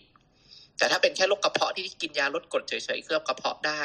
อย่างเงี้ย ผมว่าหรือกดไหลย้อน พวกเนี้ยไม่ได้มีประเด็นอะไร คือคือถ้าเป็นป่วยเรื้อรังที่ control ได้อะฉีดได้แหละ แต่ถ้าเป็นแบบท้องเสียที่แบบโอ้โหเพิ่งเช่นเพิ่งไปจกส้มตำปูมาแล้วอึไหลวันละสี่ห้ารอบอ้วกวันละสิบรอบอย่างเงี้ย อันนี้ผมว่าก็ต้องเลื่อนเป็นอาการที่พอพอดีช่วงนี้เป็นช่วงโควิดใช่ไหมคะ ก็เลยไม่ได้ไปแบบเหมือนหาคุณหมอที่โรงพยาบาลหรือคลินิกเราก็ใช้ telemedicine เอา ซึ่งคุณหมอวินิจฉัยว่าเหมือนแบบ เราท้องเสียเพราะว่าคือเราไม่ได้กินอาหารที่ คือตอนนี้เราอุ่นร้อนทุกครั้งเลย แล้วเราก็ไม่ไม่ไม่ทานอะไรที่มันมันให้ความร้อนไม่ได้เลยอะค่ะ แล้ว คุณหมอวินิจฉัยว่าน่าจะเป็นลำไส้อักเสบอะไรประมาณอย่างเงี้ยค่ะค่ะแต่แต่มันพูดยากเนาะเวลาเราตรวจด้วยค่ะ telemedicine จากการแค่ซักประวัติแบบเนี้ยใช่ค่ะ accuracy ของการตรวจมันก็ต่ำอะ จริงๆอีกอันหนึ่งที่ต้องถ้าถ้าสมมตินะ อันนี้ผมเดาอีกอันหนึ่งก็คือ ไม่แน่ใจว่าบางทีมีแบบเจอเรื่องตื่นเต้นหรือเครียดแล้วก็ถ่ายบ่อยไหมหรือว่าเดี๋ยวท้องผูกเดี๋ยวท้องเสียแบบเนี้ยไม่แน่ใจว่ามีไหมคือมันจะมีอีกกลุ่มอาการหนึ่งที่เขาเรียกว่าลำไส้แปรปรวน หรือว่าอ่าพวกลำไส้แปรปรวน พวกที่แบบเดี๋ยวท้องเสียเดี๋ยวท้องผูก พวกนี้เป็นมันเป็นฟังชั่นอลคือเป็นโรคที่แบบไม่ได้มีปัญหาประเด็นอะไรมาก พวกนี้จริงๆฉีดวัคซีนอะไม่มีปัญหา แต่ทีเนี้ยไอ้ถ้าถ่ายเหลวบ่อยๆเนี่ยแล้วยังไม่รู้ว่าสาเหตุเป็นจากอะไรเนี่ย ผมผมก็ตอบยาก เพราะว่าต้องให้ข้อมูลว่าอ่าผมตอบยากแล้วกันว่าควรจะฉีดดีไม่ฉีดดี แต่ผมให้ข้อมูลว่าถ้าเป็นซีโนแวคเนี่ย มีท้องเสียได้อยู่สักประมาณห้าถึงสิบเปอร์เซ็นของคนที่ฉีดค่ะถ้าสมมติเราเลือกไปฉีดอาจจะต้องอ่า รับผลว่ามันอาจจะเราอาจจะเป็นห้าถึงสิบเปอร์เซ็นนะที่อาจจะเกิดอาการนี้ได้อืมเนาะอันนี้อาจจะต้องต้องต้องชั่ง risk benefit ถ้าสมมุติว่าเราคิดว่ามัน แต่ถ้าเราคิดว่าอ่าโอเค มันไม่ได้แบบว่าถ่ายเหลวมากแค่วันละครั้งสองครั้งไม่ได้แบบว่า disturb กับชีวิตมากอย่างเงี้ย แล้วเราคิดว่าเราเราคิดว่าประโยชน์ที่ได้จากการฉีดวัคซีนมันมากกว่าผลเสียที่ได้รับเนี่ย ถ้าเราชั่งน้ำหนักแล้ว เราคิดว่าโอเคเราก็ฉีด แต่ว่ามันไม่ได้ถึงเป็นขั้นแบบข้อห้ามชัดๆ แต่ถ้าเป็นพวกแบบท้องเสียติดเชื้อเฉียบพลันอันเนี้ยคงต้องห้ามเนาะเพราะถือว่าป่วยเฉียบพลันค่ะค่ะคุณหมอน่าจะเป็นในแนวที่คุณหมอบอกว่า อันนี้ก็คือเป็นคิดว่าเป็นเกี่ยวเนื่องกับภาวะความเครียดเลยเพราะว่าเครียดแล้วก็กดไหลย้อน แล้วก็มันก็เป็นอันนี้ตามมาค่ะเหมือนพอยิ่งใกล้วันที่จะต้องไปฉีดมันก็เหมือนมือนหาข้อมูลอ่านเยอะๆแล้วมันเครียดขึ้น อันนี้ก็น่าจะไปฉีดได้ใช่ไหมคะ คือมันมันก็ไม่ได้แบบรุนแรงก็ทรงๆอะไรอย่างเงี้ย เหมือนประมาณว่ามันก็ค่อย ค่อยดีขึ้นอะไรอย่างเงี้ยแต่กลัวว่ามันจะหายไม่ทันวันที่จะต้องไปฉีดแล้วแล้วแล้ววันที่จะไปฉีดเนี่ยจะเครียดที่หน้างานไหมครับ เนี่ย อันนี้ก็ก็น่าอาจจะเครียดก็น่าระวังหมายถึงว่ากลัวจะเป็นลมอะไรเงี้ยครับ ค่ะ แต่ว่าก็คงไม่ได้ห้ามในแง่ของนั่นนะผมว่า อืมค่ะค่ะ ก็คงไปฉีดนะคะเพราะไม่ฉีดน่าจะเครียดกว่าเออใช่ใช่จริงถูกต้องค่ะค่ะขอบขอบคุณมากค่ะ อันนี้เคลียร์แล้วค่ะ เอเอ่อคุณหมอครับ จะให้อีกสักกี่คำถามดี ไม่มีคนถามเริ่มดึกแล้วนะ ไม่มีคนถามแล้วนี่จะได้หนีไปนอนไง นี่เล่นเกมอยู่ปะเนี่ย ไม่ได้หนีไปนอน ฟังอยู่ อ่า เอาละงั้นงั้นงั้นอ่า อีกสักสักคนไหมครับ หรือว่าให้สักยี่สิบคนก็จะดีตัวเองเป็นโค้สชองสองสามคนก็ได้ครับอืมอ่าได้ได้ได้ครับ ถ้าใครมีคำถามอะไรที่เกี่ยวกับแต้มการจะถามเตรียมเองตัวหรือเปล่าฉีดวัคซีนอะไรต่างๆเออแต่ถามก็ได้ เราหถารือมตอนก็ได้ มา สมมติในกรณีที่ เออมีความเสี่ยง อย่างเช่น เออเคยมีประวัติว่าเป็นเส้นเลือดในสมองตีบ แต่ว่าก็กินวอร์ฟารินอยู่อยู่ทุกวัน แล้วพอไปเจอหน้างานว่า เนี่ย ได้ซีโนแวคควรฉีดหรือไม่ฉีดดี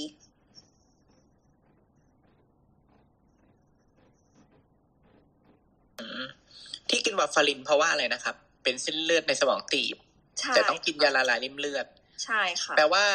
อันนี้ก็คือเดาแปลในแปลก็แปลว่าเส้นเลือดในสมองตีบ อันเนี้ยกลไกเกิดจากการมีริ่มเลือดอะอาจจะหลุดเข้าไปในสมอง เช่น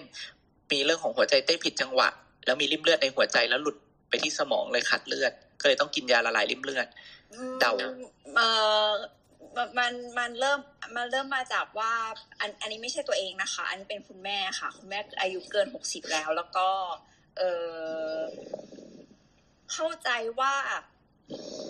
เป็นผลจากการกินกินยาชนิดหนึ่งเป็นเวลานานจนทำให้ เออเส้นเลือด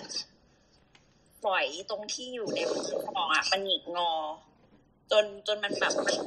จนทำให้เขาต้องเขาปวดปวดตลอดเวลาอะไรเงี้ยค่ะ ก็เลย เออหมอก็เลยให้ให้วาฟารินไป อืมคือซึ่งอาจจะเป็นอีกกลุ่มหนึ่งคือกลุ่มพวก thrombosis หนักๆแต่ว่า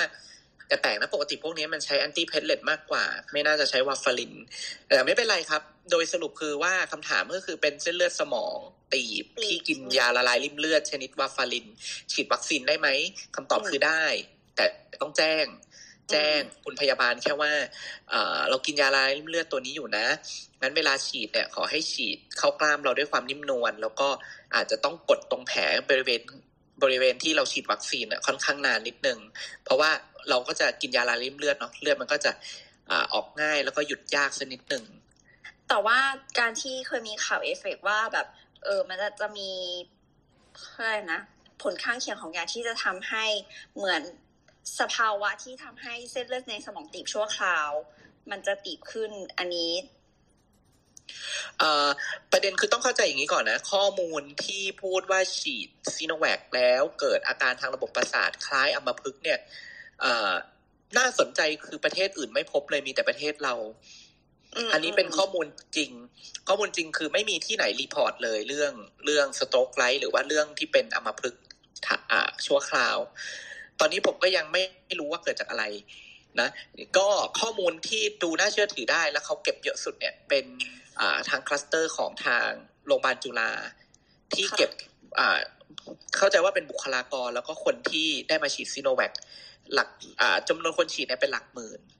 ก็คล้าย ๆ กันกับที่น้องชาวกับอาจารย์ประวินได้เล่าก็คือส่วนใหญ่เราพบว่าอาการส่วนใหญ่จะเป็นชาเด่นกว่าอ่อนแรง ชาเนี่ยเยอะเลย แล้วก็อาจจะเป็นแขนบ้างขาบ้างนะครับเราพบว่าคนส่วนใหญ่เนี่ย เป็นแล้วก็หายภายใน 24 ชั่วโมง เยอะ มีแค่ที่เป็นแบบเกิน 24 ชั่วโมงเป็นส่วนน้อย นานสุดไม่เกิน 7 วัน แต่ไม่มีใครเป็นอัมพาต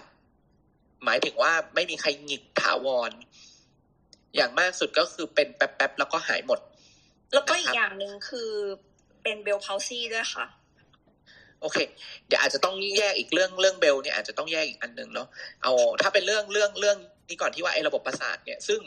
ซึ่งเป็นอะไรที่แปลกเพราะว่าอาจารย์ที่ทำเรื่องวัคซีนที่เป็นตัวกูรูด้านวัคซีนในประเทศไทยเขาบอกว่าเขาดูเรื่องวัคซีนมานานเป็นสามสิบสี่สิบปีอะไม่เคยเจออ่า เหตุการณ์แบบนี้ที่เกี่ยวข้องกับวัคซีนเลยเนี่ยเป็นครั้งแรกที่เขาสงสัยว่าถ้ามันเกี่ยวมันเกี่ยวกันยังไงอ่าทางจุฬาเนี่ยที่ที่ดูข้อมูลที่เขาแจ้งในเพรสเนี่ยเขาก็เอาคนไข้ไปเข้าอุโมงค์เนาะทำซีทีทำขึ้นแม่เหล็กทำเอ็มไอแล้วมากกว่านั้นคือเขาทำสิ่งที่เรียกว่าเป็น functional CT functional MRI ที่ดูเรื่องของ cerebral blood flow คือเลือดที่ไปเลี้ยงสมอง ดูละเอียดมากว่ามันมี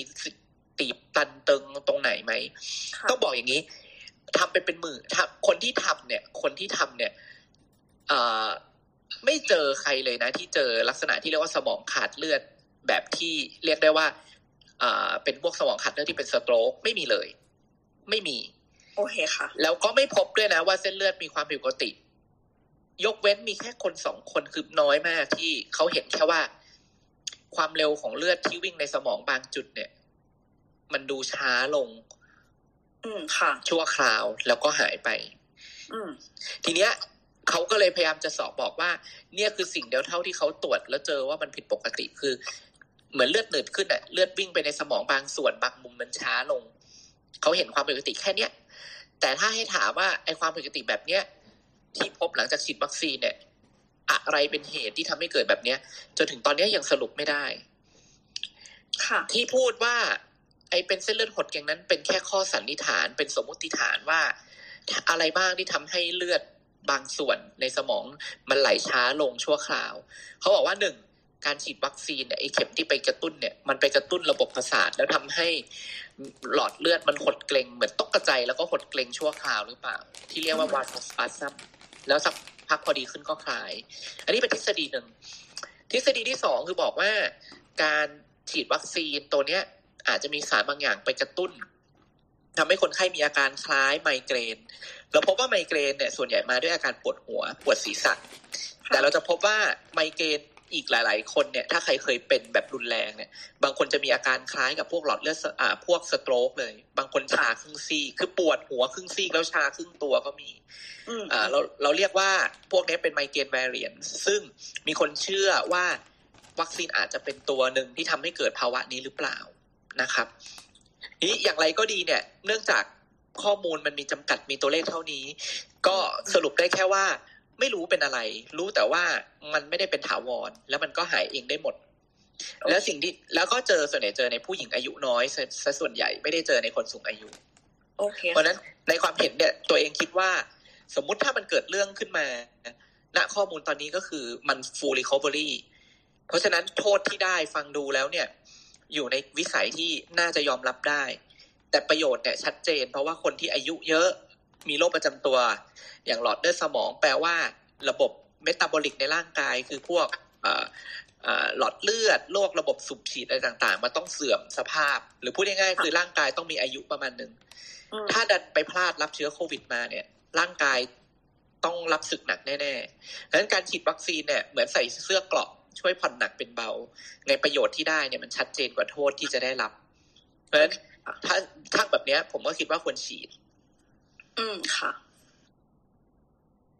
ขอบคุณค่ะ แต่แต่ว่าแต่ว่า Bell's palsy ก็คือไม่เกี่ยวใดๆทั้งสิ้น เอ่อปกติฉีดวัคซีนใด ๆ เนี่ย ก็เกิด incidence ในการเกิด Bell's palsy ได้บ้างเหมือนกัน จริงๆแม้แต่ไฟเซอร์หรือว่าโมเดอร์นาก็มี report Bell's palsyแต่อย่างที่บอกเหมือนกันฮะพวกนี้มันเป็นปฏิกิริยาของภูมิต้านทานที่เกิดขึ้น ที่บางคนภูมิมันเกิดขึ้นเยอะ แล้วไปทำให้ปลายประสาทใบหน้าอักเสบ แต่อย่างที่บอกว่าพวกเนี้ยก็ให้ยารักษาแล้วก็หายได้อืมีการใช้ยาลดการอักเสบหรือว่าใช้เครื่องกระตุ้นไฟฟ้าทำให้อ่าปลายประสาทมันกลับมาทำงานได้ปกติ เพราะฉะนั้นต่อให้มันเกิดจริง ก็เป็นภาวะแทรกซ้อนที่อยู่ในวิสัยที่จัดการได้ฮะจะจะไม่ได้ทำให้มันจากที่เป็นอยู่แล้วเป็นหนักขึ้นใช่ไหมคะ ถ้าตามข้อมูลตอนนี้ต้องบอกว่าเป็นอย่างนั้นแหละครับ โอเคค่ะ ขอบคุณค่ะ โอเค ขอบคุณครับต่อนะครับ ต่อไปคุณนนทพัฒน์ครับ อันนี้ผมขออนุญาตขออนุญาตติดยกมือเลยนะครับ เดี๋ยวเอ่อเหลือเหลือคุณพีระดากับคุณวสิตาครับ โอเคครับได้ยินได้ยินใช่ไหมครับ ครับได้ยินครับว่าเลยคก็รับถามว่าคือสมมุติถ้า ผมจะได้รับฉีดวัคซีนวันที่สิบสองสิบสองเนี่ยสิบสองมิถุนาใช่ไหมครับ คือ ถ้าถ้าช่วงก่อนฉีดวัคซีนเนี่ยผมจะสามารถบริจาคเลือดได้ไหมแล้วก็คือผมมีจะบอกเป็นโรคประจำตัวได้คือ ผมเคยเป็นไทรอยด์เนาะแล้วก็มีเรื่องปัญหาเรื่องลิ้นหัวใจที่ว่าเวลาออกกำลังกายก็เหนื่อยง่ายครับ คืออย่างเงี้ยคือสามารถฉีดได้หรือไม่ครับ ประมาณนี้ครับ อาจารย์ประวินตอบไหมฮะ เป็นเป็นโรคไทรอยด์อยู่เดิมใช่ไหมครับเป็นรอยไทรอยด์เป็นพิษเคยเคยไทรอยด์เป็นพิษเหรอครับ หรือว่าเป็นอะไรไม่ไม่ครับ ก็คือเป็นเหมือนแบบก้อนที่ไทรอยเยอะด์มากอ๋อตั้งแต่เด็ก แต่ก็กินยาแล้วก็หายมาแล้วอะไรเงี้ยครับแต่ผมก็ไม่ได้มาเช็คน่ามาจะสามไทรสี่อยด์เป็ปีนเลยพิษนะเราว่าน่าจะเป็นอย่างนั้น แล้วแล้วแล้วแล้วเขาแต่เรื่องเรื่องไทรอยด์ไม่น่าจะเกี่ยวครับอย่างเงี้ยครับ เอาเนี้ยนะครับ แต่ว่าอ่าตะแล้วกี้อย่างเรื่อง อ่าใช่ตะกี้กำลังจะจะจะที่ที่ถามว่าเกี่ยวข้องกับอ่าอะไรนะโทษโทษผมบล็อกคือคือคือคือคำถามแรกคือผมจะถามว่าแบบ คือถ้าผมจะบริจาคเลือดช่วงโอเนี้ยเคโอเค ได้ได้โอเคยังได้อยู่ใช่ไหมครับเพราะโอเคว่าโอเคมัน มันยังไม่ถึงวันฉีดใใช่ไหมครับ ได้เลยคช่รับครับ ได้เลยผคมรับจะบริจาควันที่สามอืมมิถุนาอะไรเงี้ยได้เลยครับ แต่หลังฉีดแล้วเหมือนเขาจะมีกฎของคลังเลือดว่าเขาจะไม่รับเนอะหมายถึงว่าช่วงหลังจากที่เราฉีดไปแล้วนะครับ ครับ แล้วก็คือคือผมอันนี้คำถามคำถามสุดท้ายนะคือผมมันมีปัญหาเรื่องเหนื่อยง่ายเนอะแล้วก็คือเช็คว่ามีปัญเออลิ้นหัวใจมีปัญหาอะไรเงี้ยอ๋อแต่ผมไม่รู้ว่ามันหนักหนาขนาดไหนนะเพราะหมอเขาบอกว่าให้ลองไปเช็คดูอ๋อแต่หมอหมอเขาก็ไม่ได้ไม่ได้ไม่ได้หมายถึงว่าปัจณปัจจุบันก็ไม่ได้มีอาการหรือเปล่า หรือว่า ก็ส่วนใหญ่จะเป็นเหนื่อยง่ายเวลาออกกำลังกายโอเคเยอะแต่จริงๆถ้าอย่างนี้ก็ควรจะไปตรวจตามปกติเนาะแล้วเอ่อแต่ถ้าเกิดว่าตอนนี้มันไม่ได้ มีปัญหาอะไรมากโดยมากมันไม่น่าจะเกี่ยวข้องอะไรอีกเหมือนกันนะผมว่าๆก็คือก็คือแบบไม่ต้องกังวลเนาะคือผมว่าฉีดแล้วตัวไหนผมก็ฉีดแล้วตอนเนี้ยอืมอืมก็คือแต่ถ้าอยากรู้ว่าแบบ ชอบอคิดว่าไงฮะแต่คิดว่าได้คิดว่าได้ไม่เกี่ยวเท่าเท่าคือเท่าที่ฟังจริง ๆ ก็เหมือนที่บอกไปแหละว่าถ้าโรคทุกอย่างที่เป็นอยู่ตอนนี้มันมันสงบ ซึ่งเท่าที่ฟังดูก็รู้สึกว่ามันสงบอะก็คิดว่าไปไปไปฉีดได้ครับ แล้วส่วนส่วนเรื่องบริจาคเลือดถ้าบริจาคก่อนก่อนฉีดเนี่ยได้ตามปกติเลยครับเพราะว่าผมก็กลัวว่าหลังฉีดเสร็จอะ มันจะไปฉีดไม่ได้เพราะผมแบบจะแบบทำยอดอ๋อครับเอ๊ะแต่เหมือนเขาเขาให้งดไปอีกประมาณอาทิตย์หนึ่งนะ ถ้าผมจำจำตัวเลขไม่ผิดต้องต้อง แต่ว่าต้องต้องเช็คกับอ่าที่ที่ไปบริจาคด้วยครับ ก็อาจจะมีนโยบายที่ไม่ไม่เหมือนกันนิดหน่อยอะไรเงี้ยครับ ครับก็คือก่อนจะไปก็ก็โทรหาเนาะเพราะว่าผมว่าจะน่าจะไปที่รามาเนาะมันใกล้ใกล้ที่อยู่ผมอะไรเงี้ย อ๋อครับผมครับ ครับ ขอบคุณนะคครัรับบขอบคุณครับ เชิญท่านต่อไปเลยครับเมื่อกี้ท่านต่อไปใครนะครับลุงแอนโทษทีคุณพีระดาหรือเปล่าครับ ค่ะ สวัสดีค่ะ สวัสดีครับ คุณพีระดาครับ ค่ะ ขอบคุณที่ให้ขึ้นมาถามนะคะ คืออยากสอบถามว่าทางครอบครัวของพิยาดาเองเนี่ยมีประวัติเป็นโรคพันธุกรรมเกี่ยวกับเรื่องเลือดอะค่ะ คือจะเลือดจางทั้งคุณแม่พี่ชายแล้วก็ตัวเองเลย อย่างสมมุติเวลาไปตรวจสุขภาพประจำปีอะค่ะ มันก็จะมีค่าเม็ดเลือดแดงที่น้อยกว่าเกณฑ์แทบทุกครั้งอะค่ะ อยากสอบถามว่าอันนี้มันจะมีผลกระทบอะไรกับการฉีดวัคซีนไหมคะครับ เรื่องเรื่องของโรคเลือดที่เป็นเลือดจางเนาะอืม ค่ะไม่น่าจะมีผลเลยเนาะอาจารย์สุภโชคว่าไงครับ ต้องถามว่าพันธุกรรมที่ว่าเนี่ยโรคอะไรอะครับคือมันจะเป็นเลือดจางอะค่ะ แล้วเป็นกันทั้งบ้านเลยอ๋อเข้าใจฮะเพลินเลือดจางเนี่ยมีเยอะมากเลย หลายโรคแต่ว่าอ๋อโรคที่เป็นพันธุกรรมส่วนใหญ่ในเมืองไทยที่เราเจอมักจะเป็นทาลัสซีเมีย ผมไม่แน่ใจว่าว่าโรคโรคที่ว่าเนี่ยเป็นโรคนี้ไหม เพราะว่ามีมีโรคอื่น ๆ อีกหลายโรคเหมือนกัน เอิญถ้าถ้าเรียนเม็ดมันจะมีโรคเยอะนิดนึงก็เลยแอบถามไว้ก่อน แต่ถ้าบอกว่าเดาผมเดานะแค่น่าจะไปเจาะเลือดตรวจสุขภาพแล้วเขาก็บอกว่าเม็ดเลือดเล็ก ดูเล็กดูจางกว่าปกติ สงสัยเป็นโรคพันธุกรรมจากโรคโลหิตจางจากพันธุกรรม ซึ่งน่าจะไม่ได้ตรวจเลือดดูชัดเจนว่าเป็นทาลัสซีเมียหรือเปล่าแล้วถ้าเป็นเป็นชนิดไหน อันนี้ผมเดานะ เดาล้วนๆซึ่งถ้าเป็นแบบนี้จริงเนี่ย ก็ต้องบอกว่าโรคโลหิตจางที่เป็นจากพันธุกรรม ถ้าเป็นทาลัสซีเมียจริง หรือโลหิตจางจากอะไรก็ดีเนี่ย ไม่ได้มีข้อห้ามในการที่จะฉีดวัคซีน โดยเฉพาะวัคซีนโควิด เพราะไม่เกี่ยวกับการเกิดริ่มเลือดอุดตัน อันนี้มันเป็นโรคที่เกี่ยวกับเม็ดเลือดแดงเป็นหลัก ไม่ได้เกี่ยวเรื่องกับการแข็งตัวของเลือดเนาะอันนั้นมันจะอยู่ในน้ำเลือด พวกการแข็งตัวของเลือดเนี่ยจะอยู่ในพวกน้ำเลือดกับเกล็ดเลือด แต่ถ้าความซีด มันจะดูที่เม็ดเลือดแดงที่เป็นตัวนำออกซิเจน เพราะฉะนั้นสังเกตว่าในเลือดเราเองมันก็เหมือนกับมีส่วนประกอบไม่เหมือนกัน แต่ในส่วนประกอบที่ถ้าคุณจะกลัวว่ามันจะทำให้ริ่มเลือดอุดมากกว่าปกติไหมคงต้องบอกว่าไม่เกี่ยวกัน ค่ะขอบคุณมากค่ะครับขอบคุณครับ เชิญคุณวสิตาครับค่ะค่ะสวัสดีค่ะ ได้ยินชัดนะคะ ได้ยินชัดครับ ขอบคุณที่ให้ขึ้นมาถามคือคำถามนะคะ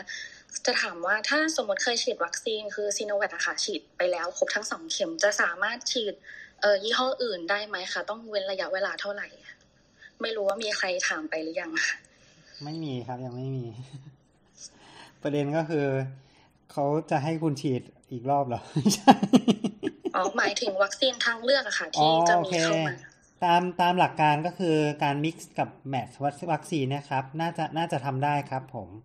เพราะว่ามันจะเหมือนกับเป็นการกระตุ้นภูมิเนาะเพียงแต่ว่าปัญหาก็คือเราไม่รู้ว่ามิกซ์ตัวไหนแล้วมันจะได้เพิ่มมาเท่าไหร่ จะมากหรือจะน้อยอะไรเงี้ยครับ อันนี้เป็นเป็น part ที่เรายังไม่ทราบครับ ตามทฤษฎีการกระตุ้นน่าจะเพิ่ม แต่ว่าไม่รู้ว่าในความเป็นจริงมันจะเป็นยังไงครับ ผมครับแล้วช่วงระยะเวลาควรห่างจากเข็มล่าสุดอะไรเงี้ยเท่าไหร่อะคะอาจารย์จะตอบโจทย์ยากครับ ตอบยากเลยครับ เพราะว่า เราค่อนข้างเศร้านิดนึง คือจริง ๆ เนี่ย เราเรียกว่า heterogeneous prime boost อันนี้เป็นศัพท์เทคนิคศัพท์เทคนิคทางแพทย์ แต่ว่าถ้าเราพูดง่ายๆ คือการสวิชสลับสับเปลี่ยนแพลตฟอร์ม ในการฉีดวัคซีน จริงในอังกฤษเนี่ยมีทำอยู่กำลังทำการศึกษาอยู่ ซึ่งเราก็พบว่าอังกฤษเนี่ยเขาเปลี่ยนสับไปสับมาระหว่างแอสตราเซเนกากับไฟเซอร์ อันนี้มีข้อมูลชัดเจนว่าทำได้แล้วมี timing ที่ชัดเจน แต่ซีโนแวคเนี่ยเนื่องจากอืมก็ไม่ค่อยได้มีประเทศแถบนั้นเขาใช้ ส่วนใหญ่ประเทศที่ใช้ก็จะเป็นฝั่งอ่าบราซิล ชิลีอ่าแล้วก็มีไทย มีอ่าอินโดนีเซียอ่าในความเห็นผมเนี่ยผมคิดว่า ก็คงต้องตอบว่าตามหลักทฤษฎีวัคซีนเนี่ยมันเปลี่ยนยี่ห้อเปลี่ยนแพลตฟอร์มได้แหละ แต่ปัญหาคือว่าเรายังไม่มีข้อมูลที่จะบอกได้ว่าหนึ่ง timing ที่เหมาะสมในการที่จะกระตุ้นหรือเปลี่ยนยี่ห้อ จะฉีดเมื่อไหร่ดี แต่ผมให้หลักการวิธีคิดอย่างนี้ก็คือว่า เราเอาหลักการจากคนที่ติดเชื้อนะ สมมติว่าเราติดเชื้อโควิด แล้วเราหายป่วย เราจะมีภูมิต้านทาน เราพบว่าภูมิต้านทานในช่วงเดือนแรก ๆ เนี่ย สูงมาก สูงพอที่จะทำให้เราไม่ติดเชื้อใหม่ แต่เราพบว่าเมื่อเราตามคนไข้โควิด กลุ่มนี้ไปเนี่ยสามเดือนหกเดือนหนึ่งปี เราพบว่าภูมิต้านทานที่สร้างได้หลังจากการติดเชื้อนั้นเนี่ย มันจะเริ่มค่อยๆ drop ลง drop ลง drop ลง เราพบว่าคนไข้บางส่วนเนี่ยมีภูมิต้านทานที่เริ่มต่ำจนอาจจะเรียกได้ว่าต่ำจนอาจจะเริ่มป้องกันการติดเชื้อใหม่ไม่ได้เนี่ยบางคนอยู่ที่สามเดือนคือตกเร็ว บางคนตกอ่าตกช้าหน่อยคือภูมิต้านทานตกช้าก็ตกที่สักหกเดือน แล้วถ้าเกิดเราไปอ่านในคำแนะนำของอ่าหลายประเทศก็ดีหรือว่าในคำแนะนำของประเทศไทยเราก็ดี ก็จะมีคนพูดถึงการฉีดวัคซีนกระตุ้นในคนที่เคยติดโควิดมาแล้วเนี่ย ส่วนใหญ่เนี่ยจะอยู่ที่ประมาณสามถึงหกเดือน คือให้เป็นเรนจ์กว้างๆ หมายความว่าสมมติถ้าเราหายจากโควิดไปแล้วเนี่ย ควรฉีดกระตุ้นที่สามถึงหกเดือน อันนี้อันนี้คือเราเรายกตัวอย่างคนที่ติดเชื้อแล้วเขาก็ยังแนะนำว่าควรจะฉีดวัคซีน แต่สังเกตว่าเขาก็จะไม่ฉีดทันที เพราะถ้าฉีดใกล้หรือว่าฉีดในช่วงที่ยังมีภูมิต้านทานสูงเนี่ยหนึ่งก็คือมันจะทำให้มีผลข้างเคียงค่อนข้างเยอะ เช่น อาจจะปวดบวมแดงร้อน ปวดเมื่อยตามตัวเยอะ เนาะนี่แต่ถามว่าเขาถามว่าเร็วที่สุดที่จะฉีดได้เนี่ยสำหรับคนที่ติดเชื้อก็คือหนึ่งเดือนหนึ่งเดือนหลังจากฉีดวัคซีนชนิดนั้นเสร็จ ทีนี้คำถามคือว่าทำไมต้องพูดถึงเรื่องการติดเชื้อ เพราะเราพบว่าซีโนแวคเนี่ยมันเป็นวัคซีนที่ทำโดยการเอาเชื้อมาเพาะให้โตแล้วหลังจากนั้นก็ฆ่ามันแล้วทำให้เป็นเชื้อตาย แล้วก็เอามาฉีดในร่างกายเรา เพราะฉะนั้นมันค่อนข้างเป็น กลไกที่ใกล้เคียงกับการติดเชื้อเองตามธรรมชาติมากที่สุดอันหนึ่งดังนั้นถ้าถ้าถามผมในคำแนะนำตอนนี้ ซึ่งยังไม่มีงานวิจัยรองรับ ถ้าจะให้เปลี่ยนแพลตฟอร์ม ผมคิดว่าก็อาจจะอยู่ที่ประมาณสามถึงหกเดือน ส่วนหนึ่งเราก็พบว่าคนไข้ที่ฉีดซีโนแวคเนี่ย การกระตุ้นภูมิต้านทานเนี่ย ก็ได้ใกล้เคียงกับคนที่ติดเชื้อแล้วหาย หายเองแล้วมีภูมิตามธรรมชาติ เพราะนั้นถ้าถามความเห็นผมพูดอย่างยาวมากก็คือ โดยสรุปสั้น ๆ ก็ไม่รู้แต่ถ้าให้เดาแบบความเห็นผู้เชี่ยวชาญ แบบความเห็นส่วนตัวก็คือประมาณสามถึงหกเดือนหลังจากฉีดซีโนแวคเข็มสองครบ ด้วยเหตุผลว่าอ้างอิงมาจากคนที่เขาติดเชื้อแล้วหายเองเนี่ย ถ้าจะต้องฉีดวัคซีนซ้ำก็จะฉีดช่วงนี้ ประมาณนี้ครับ ขอบคุณค่ะ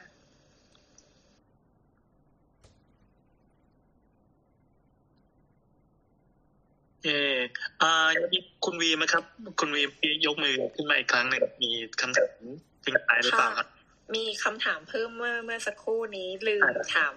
พอดีจะไปฉีดวันเดียวกับน้องที่น้องเหมือนน้องทานยาแก้ไอ แล้วก็ยาปฏิชีวนะอยู่อะค่ะ ยาฆ่าเชื้อค่ะ ก็เลยเห็นไปอ่านอ่าตัวที่เป็นกราฟิกที่สถาบันบำราศนราดูนแนะนำมาค่ะ ก็เลยไม่แน่ใจว่า เอ๊ะ เขาจะต้องงดยาสองตัวนี้หรือเปล่า คือยาแก้ไอ กับยาปฏิชีวนะก่อนที่จะไป แล้วก็มีอายาแก้แพ้ด้วยก่อนที่จะไปฉีดอะค่ะเดี๋ยวเดี๋ยวถ้าถ้าน้องกำลังกินยาเหล่านี้ไม่ใช่หมายความว่าน้องกำลังป่วยอยู่หรือเปล่า คือไอมาแบบคือ เขาเหมือนไอเรือรังมาเหมือนสามเดือนแล้วไม่หายแต่ว่าแบบไม่ได้ไอเยอะอะไรอย่างเงี้ยค่ะ แต่ว่าก็คือแต่ก่อนนี้ไม่ได้กินยาแล้ว แล้วมันก็คือเหมือนมันเป็นน้อยๆ ไม่หายสักทีก็คราวคราวนี้ก็เลยเหมือนแบบ ไปร้านขายยาแล้วเขาก็จัดยามาให้ นะคะอันนี้คือรับจากร้านขายยา ค่ะค่ะใช่แบบคือไปหาหมอมารอบนึงแล้วเหมือนตั้งแต่เดือนมีนาอะไรอย่างเงี้ย แล้วมันหายไปแล้วแล้วมันก็เหมือนแบบ แต่มันก็ยังมีมันไม่หายขาดอะไรอย่างเงี้ยค่ะ ค่ะ ช่วงนี้มันไม่ได้ไปไม่ได้ไปหาหมอโอเคโอเคค่ะ ไม่ได้ไปโรงพยาอาบาลจารย์สุประโชค่ะคจะต้องโดต้องดุแน่เลยครับเพราะว่าเพราะว่ากินยาโดยความเพรื่อ คือคือเราต้องเข้าใจก่อนว่า เวลาไอเรื้อรังนะฮะ มัน มันมีหลายสาเหตุเนาะไอเรื้อรังเนี่ย มีตั้งแต่สาเหตุจากการติดเชื้อหรือไม่เกี่ยวกับการติดเชื้อ เพราะฉะนั้นเนี่ย เวลาเราบอกว่าเราไปซื้อร้านขายยาเนี่ยเวลาเราบอกอาการไปอ่าร้านขายยาบางเราก็ต้องเข้าใจว่าเขาก็ อ่า มีข้อมูลได้จำกัดวินิจฉัยได้จำกัดเขาก็ให้ยามาแบบคล้ายๆ เหมือนยาชุดนะเนาะนั้นบางครั้งพอไปกินยาปฏิชีวนะ ซึ่งเราชอบเรียกว่ายาแก้อักเสบจริงๆคือยาฆ่าเชื้อนั่นแหละ นี่ประเด็นก็คือหนึ่งก็ต้องกลับมาว่า ไอ้ที่ไอเรื้อรังเนี่ยติดเชื้อหรือเปล่าก็ไม่รู้นะ เพราะฉะนั้นไอการกินยาปฏิชีวนะตัวนั้นเนี่ย ก็อาจจะไม่ได้ประโยชน์อะไรด้วยซ้ำอ่า อันนี้ประเด็นที่หนึ่งก่อน ในแง่ของการไอเรื้อรังนี่อันที่สองคือไอ้พวกยาแก้แพ้ ถ้ามันจะกินนะไม่ได้มีปัญหาหรอกฮะ ถ้าจะกินก็ฉีดได้ ถามว่าแม้แต่ยายาปฏิชีวนะจริง ๆ เนี่ย ถ้ากินอยู่จริงๆอะตัวยาปฏิชีวนะไม่ได้มีปัญหากับการฉีดวัคซีน แต่มันจะต้องกลับมา logic ว่า แล้วทำไมคุณถึงกินยาปฏิชีวนะ สมมุติว่า อ๋อ ไม่สบายเป็นไข้หวัดเจ็บคอ ติดเชื้อแบคทีเรียในคอทอนซิลอักเสบเลยกินยาฆ่าเชื้อเขาก็จะไม่ควรฉีดวัคซีน ซึ่งไม่เกี่ยวกับว่าเพราะว่ากินยาปฏิชีวนะ แต่มันเป็นเพราะว่าเขาป่วย เพราะว่าเป็นทอนซิลอักเสบนะฮะเขากำลังมีไข้อยู่ ทีเนี้ยมันก็เลยต้องกลับมาว่า ไอ้ไอเรื้อรังสามเดือนเนี้ยเอาจริงๆผมก็ตอบไม่ได้ เพราะผมไม่รู้ว่า ไอ้ที่เป็นเนี่ยจริง ๆ แล้วเนี่ยมันเป็นโรคติดเชื้อหรือไม่ติดเชื้อ แต่ส่วนใหญ่เนี่ยให้ข้อมูลได้สั้น ๆว่า ถ้ามันเป็นไอเรื้อรังแล้วติดเชื้อเนี่ย มันไม่ใช่เชื้อแบคทีเรียทำปกติ ที่ใช้ยาฆ่าเชื้อตามปกติรักษาแน่ๆ โดยส่วนใหญ่มันอาจจะเป็นเชื้อเฉพาะ เช่นวัณโรคหรืออาจจะเป็นเชื้ออื่นๆไปเลย หรือบางทีเป็นพวกไวรัสบางชนิดที่ทำให้หลอดลมอักเสบเป็นเดือนๆได้ ซึ่งบางทีไวรัสพวกนี้หายไปแล้ว พวกไข้หวัดธรรมดาพวกเนี้ยหายไปแล้ว แต่หลอดลมมันยังไวแล้วก็ ง่ายต่อการถูกกระตุ้นอยู่เป็นเดือนนั้นโดยโดยสรุปผมมีความเห็นว่าแยกสองเรื่องเนาะเรื่องไอเรื้อรังเนี่ยควรไปให้คุณให้คุณหมอประเมินเนาะค่ะเลยไปศึกอ่า ให้ประเมินก่อนว่ามันเป็นอะไร แล้วมันมีอะไรที่เร่งด่วนไหม ที่ต้องรีบรักษา สมมุติว่ามันไม่เจออะไรที่มันเป็นอะไรที่แบบต้องรีบรักษาเร่งด่วน เช่น อาจจะเป็นแค่ภูมิแพ้ลงหลอดลมอย่างเงี้ยเฉยๆนะแล้วก็กินต้องกินยาแก้แพ้ พวกนั้นก็ถือว่าโอเคไม่เป็นไรก็ไปกินก็ ไปฉีดวัคซีนได้ แต่ถ้าเกิดเจอว่าอะไม่สบายเป็นโรคแบบอ่ามีเรื่องของวัณโรคอย่างเงี้ยอะอันเนี้ยอาจจะต้องรักษาวัณโรคให้ดีก่อน เป็นต้นเพราะฉะนั้นในความเห็นผมคือ อาจจะต้องไปประเมินตัวตัวเรื่องไอเรื้อรังใหม่ก่อน ก่อนที่จะไปรับวัคซีนเนาะค่ะค่ะ ค่ะขอบคุณค่ะอ่าถามถามแทนคุณวีอีกนิดนึงครับ ก็คือว่าถ้าถ้าเป็นวัณโรคที่รักษาอยู่ซึ่งปกติวัณโรคจะต้องกินยานานเนาะน่าจะน่าจะฉีดได้ใช่ไหมครับ อาจารย์สุประโชคหมายหมายถึงว่าบันโรคต้องรักษานานแค่ไหนแล้วค่อยฉีดอย่างเงี้ยเหรอฮะอ่าใช่ครับประมาณนั้นครับ คือจริง ๆ ก็ไม่ได้มีตัวเลขอีกแล้วว่าคอนดิชันดูก็จะยากยากแต่ว่าอ่าผมผมคิดว่าส่วนตัวเนี่ย ถ้าเพิ่งเริ่มรักษาในช่วงสองอาทิตย์แรกเนี่ยไม่ฉีดแน่ๆ แต่ถ้ากินยามาแล้วเป็นหลักเดือนเนี่ยแล้วอาการค่อนข้างสงบนิ่ง เช่น คนไข้กินยามาเดือนหนึ่งไอลดลง ไข้หาย ปวดเมื่อยตัวดีขึ้น น้ำหนักตัวขึ้น คล้าย ๆ ว่าวัณโรคควบคุมได้ แบบเนี้ยผมก็จะพิจารณาให้ไปฉีดครับเพราะฉะนั้นอาจจะคงถาไม่มได้มีจุดถามเป็นเคสเคใช่สไปดีกว่าเนาะถ้าอย่างนี้ถามใช่ใช่ผมคิดว่าพวกเนี้ยคงต้องเทเลอร์เมดจริง ๆ มันคงไม่ได้มีอะไรที่แบบตายตัวว่าแบบ ตัวเลขตัดตัดจะฉาแต่ว่าโดยหลักการเหมือนเดิมก็คือ โรคที่เป็นอยู่อันนั้นเนี่ยต้องคอนโทรลและสงบในระดับหนึ่งจน จนแพทย์ที่ผู้ดูแลในโรคโรคนั้นเนี่ยรู้สึกว่ามันสงบพอและมันนิ่งพอแล้วที่จะไปรับวัคซีน ผมคิดว่าอย่างนี้มากกว่า แต่คงไม่ใช่ว่าเอ่อรักษาวัณโรคไปครบหกเดือนก่อนนะ แล้วค่อยไปฉีดคงไม่ขนาดนานนั้ไปนหน่อย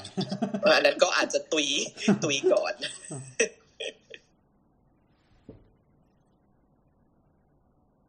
โอเคครับลุงแอน ทำไมครับทำไมครับ หมดแล้วครับ ขอบคุณขอบคุณคำถามจากคุณผู้ฟังในห้องส่งเลยนะครับ ก็ดีแล้วดีแล้วที่เราได้มาคุยกันวันนี้เพราะจริงๆมันก็มีคำถามที่แบบเฮ้ยมันมันมันตึงหงิดตึงหงิดอะเพราะว่ายังไงก็ตามเราได้รับข้อมูลข่าวสารมันกระจายกระหน่ำมาในกลุ่มไลน์สารพัดทั้งวัน เออ เอาไงดีอะก็ก็ปิดรายฝากติดกาตารมข อบคุณทุกท่านที่เข้ามาฟังรายการในวันนี้นะคะแล้วก็อยากจะบอกอีกครั้งหนึ่งว่าจริง ๆ แล้ว อันนี้เราเราอัดเสียงนะคะ เออเออเพื่อที่จะเดี๋ยวจะเอาไปลงในเป็นอีพีปกติหรือเปล่านะหรืออาจจะเป็นอีพีพิเศษ เออไม่แน่ใจเหมือนกันแล้วแต่พี่แอนนะคะ ก็เออขอบคุณทุกคนที่เข้ามาฟังและขึ้นมาถาม ค่ะ ก็สำหรับวันขอบนี้ ขอบคุณชวขอบคุณอาจารย์สุประโชคด้วยครับที่อ๋อมาตอบใช่ค่ะรับขอบคุณครับครับพอและอาจารย์สุภโชคด้วยนะคะ ที่เข้ามาเป็นตอบคำถามไม่ละอาจคจะรับต้องตอบอาจจะตอบคำถามมากมากกว่าคุณหมอรายการเราอะไรอย่างเงี้ยค่ะ ขอบคุณมากค่ะยินดีครับโอเคครับก็วันนี้ก็ราตรีสวัสดิ์ไปก่อนนะครับ ถ้าใครมีปัญหาจะเอ่อติดต่อกับเราก็เอ่ออะไรนะแอด and dog underscore please ค่ะโอเคหรือว่าเนี่ยครับ D ค O น C underscore P ติ L ด D ติด S ติดไอแฮชแท็กนี่ก็ได้ครับคำว่าคุณหมอขาจะมีคนไปส่องให้ครับ ว่าว่าจะถามอะไรครับ แล้วก็ฝากรายการชวแคสนะครับเอาเร็วฝากเร็ว ครับครับฝากรายการตัวเองครับ รายการชวแคสครับ รายการพอดแคสต์ความรู้ทางการแพทย์เหมือนกันครับเอ่อ ทวิตเตอร์ก็ชื่อชวแคสนี่แหละครับ ก็ชวก็เขียนเหมือนชื่อเราแหละ แล้วก็เติมแคสเข้าไปข้างหลัง ครับผมก็ไปไปฟังไปคุยกันได้ครับครับขอบคุณทุกท่านครับดีครับ สวัสดีครับผม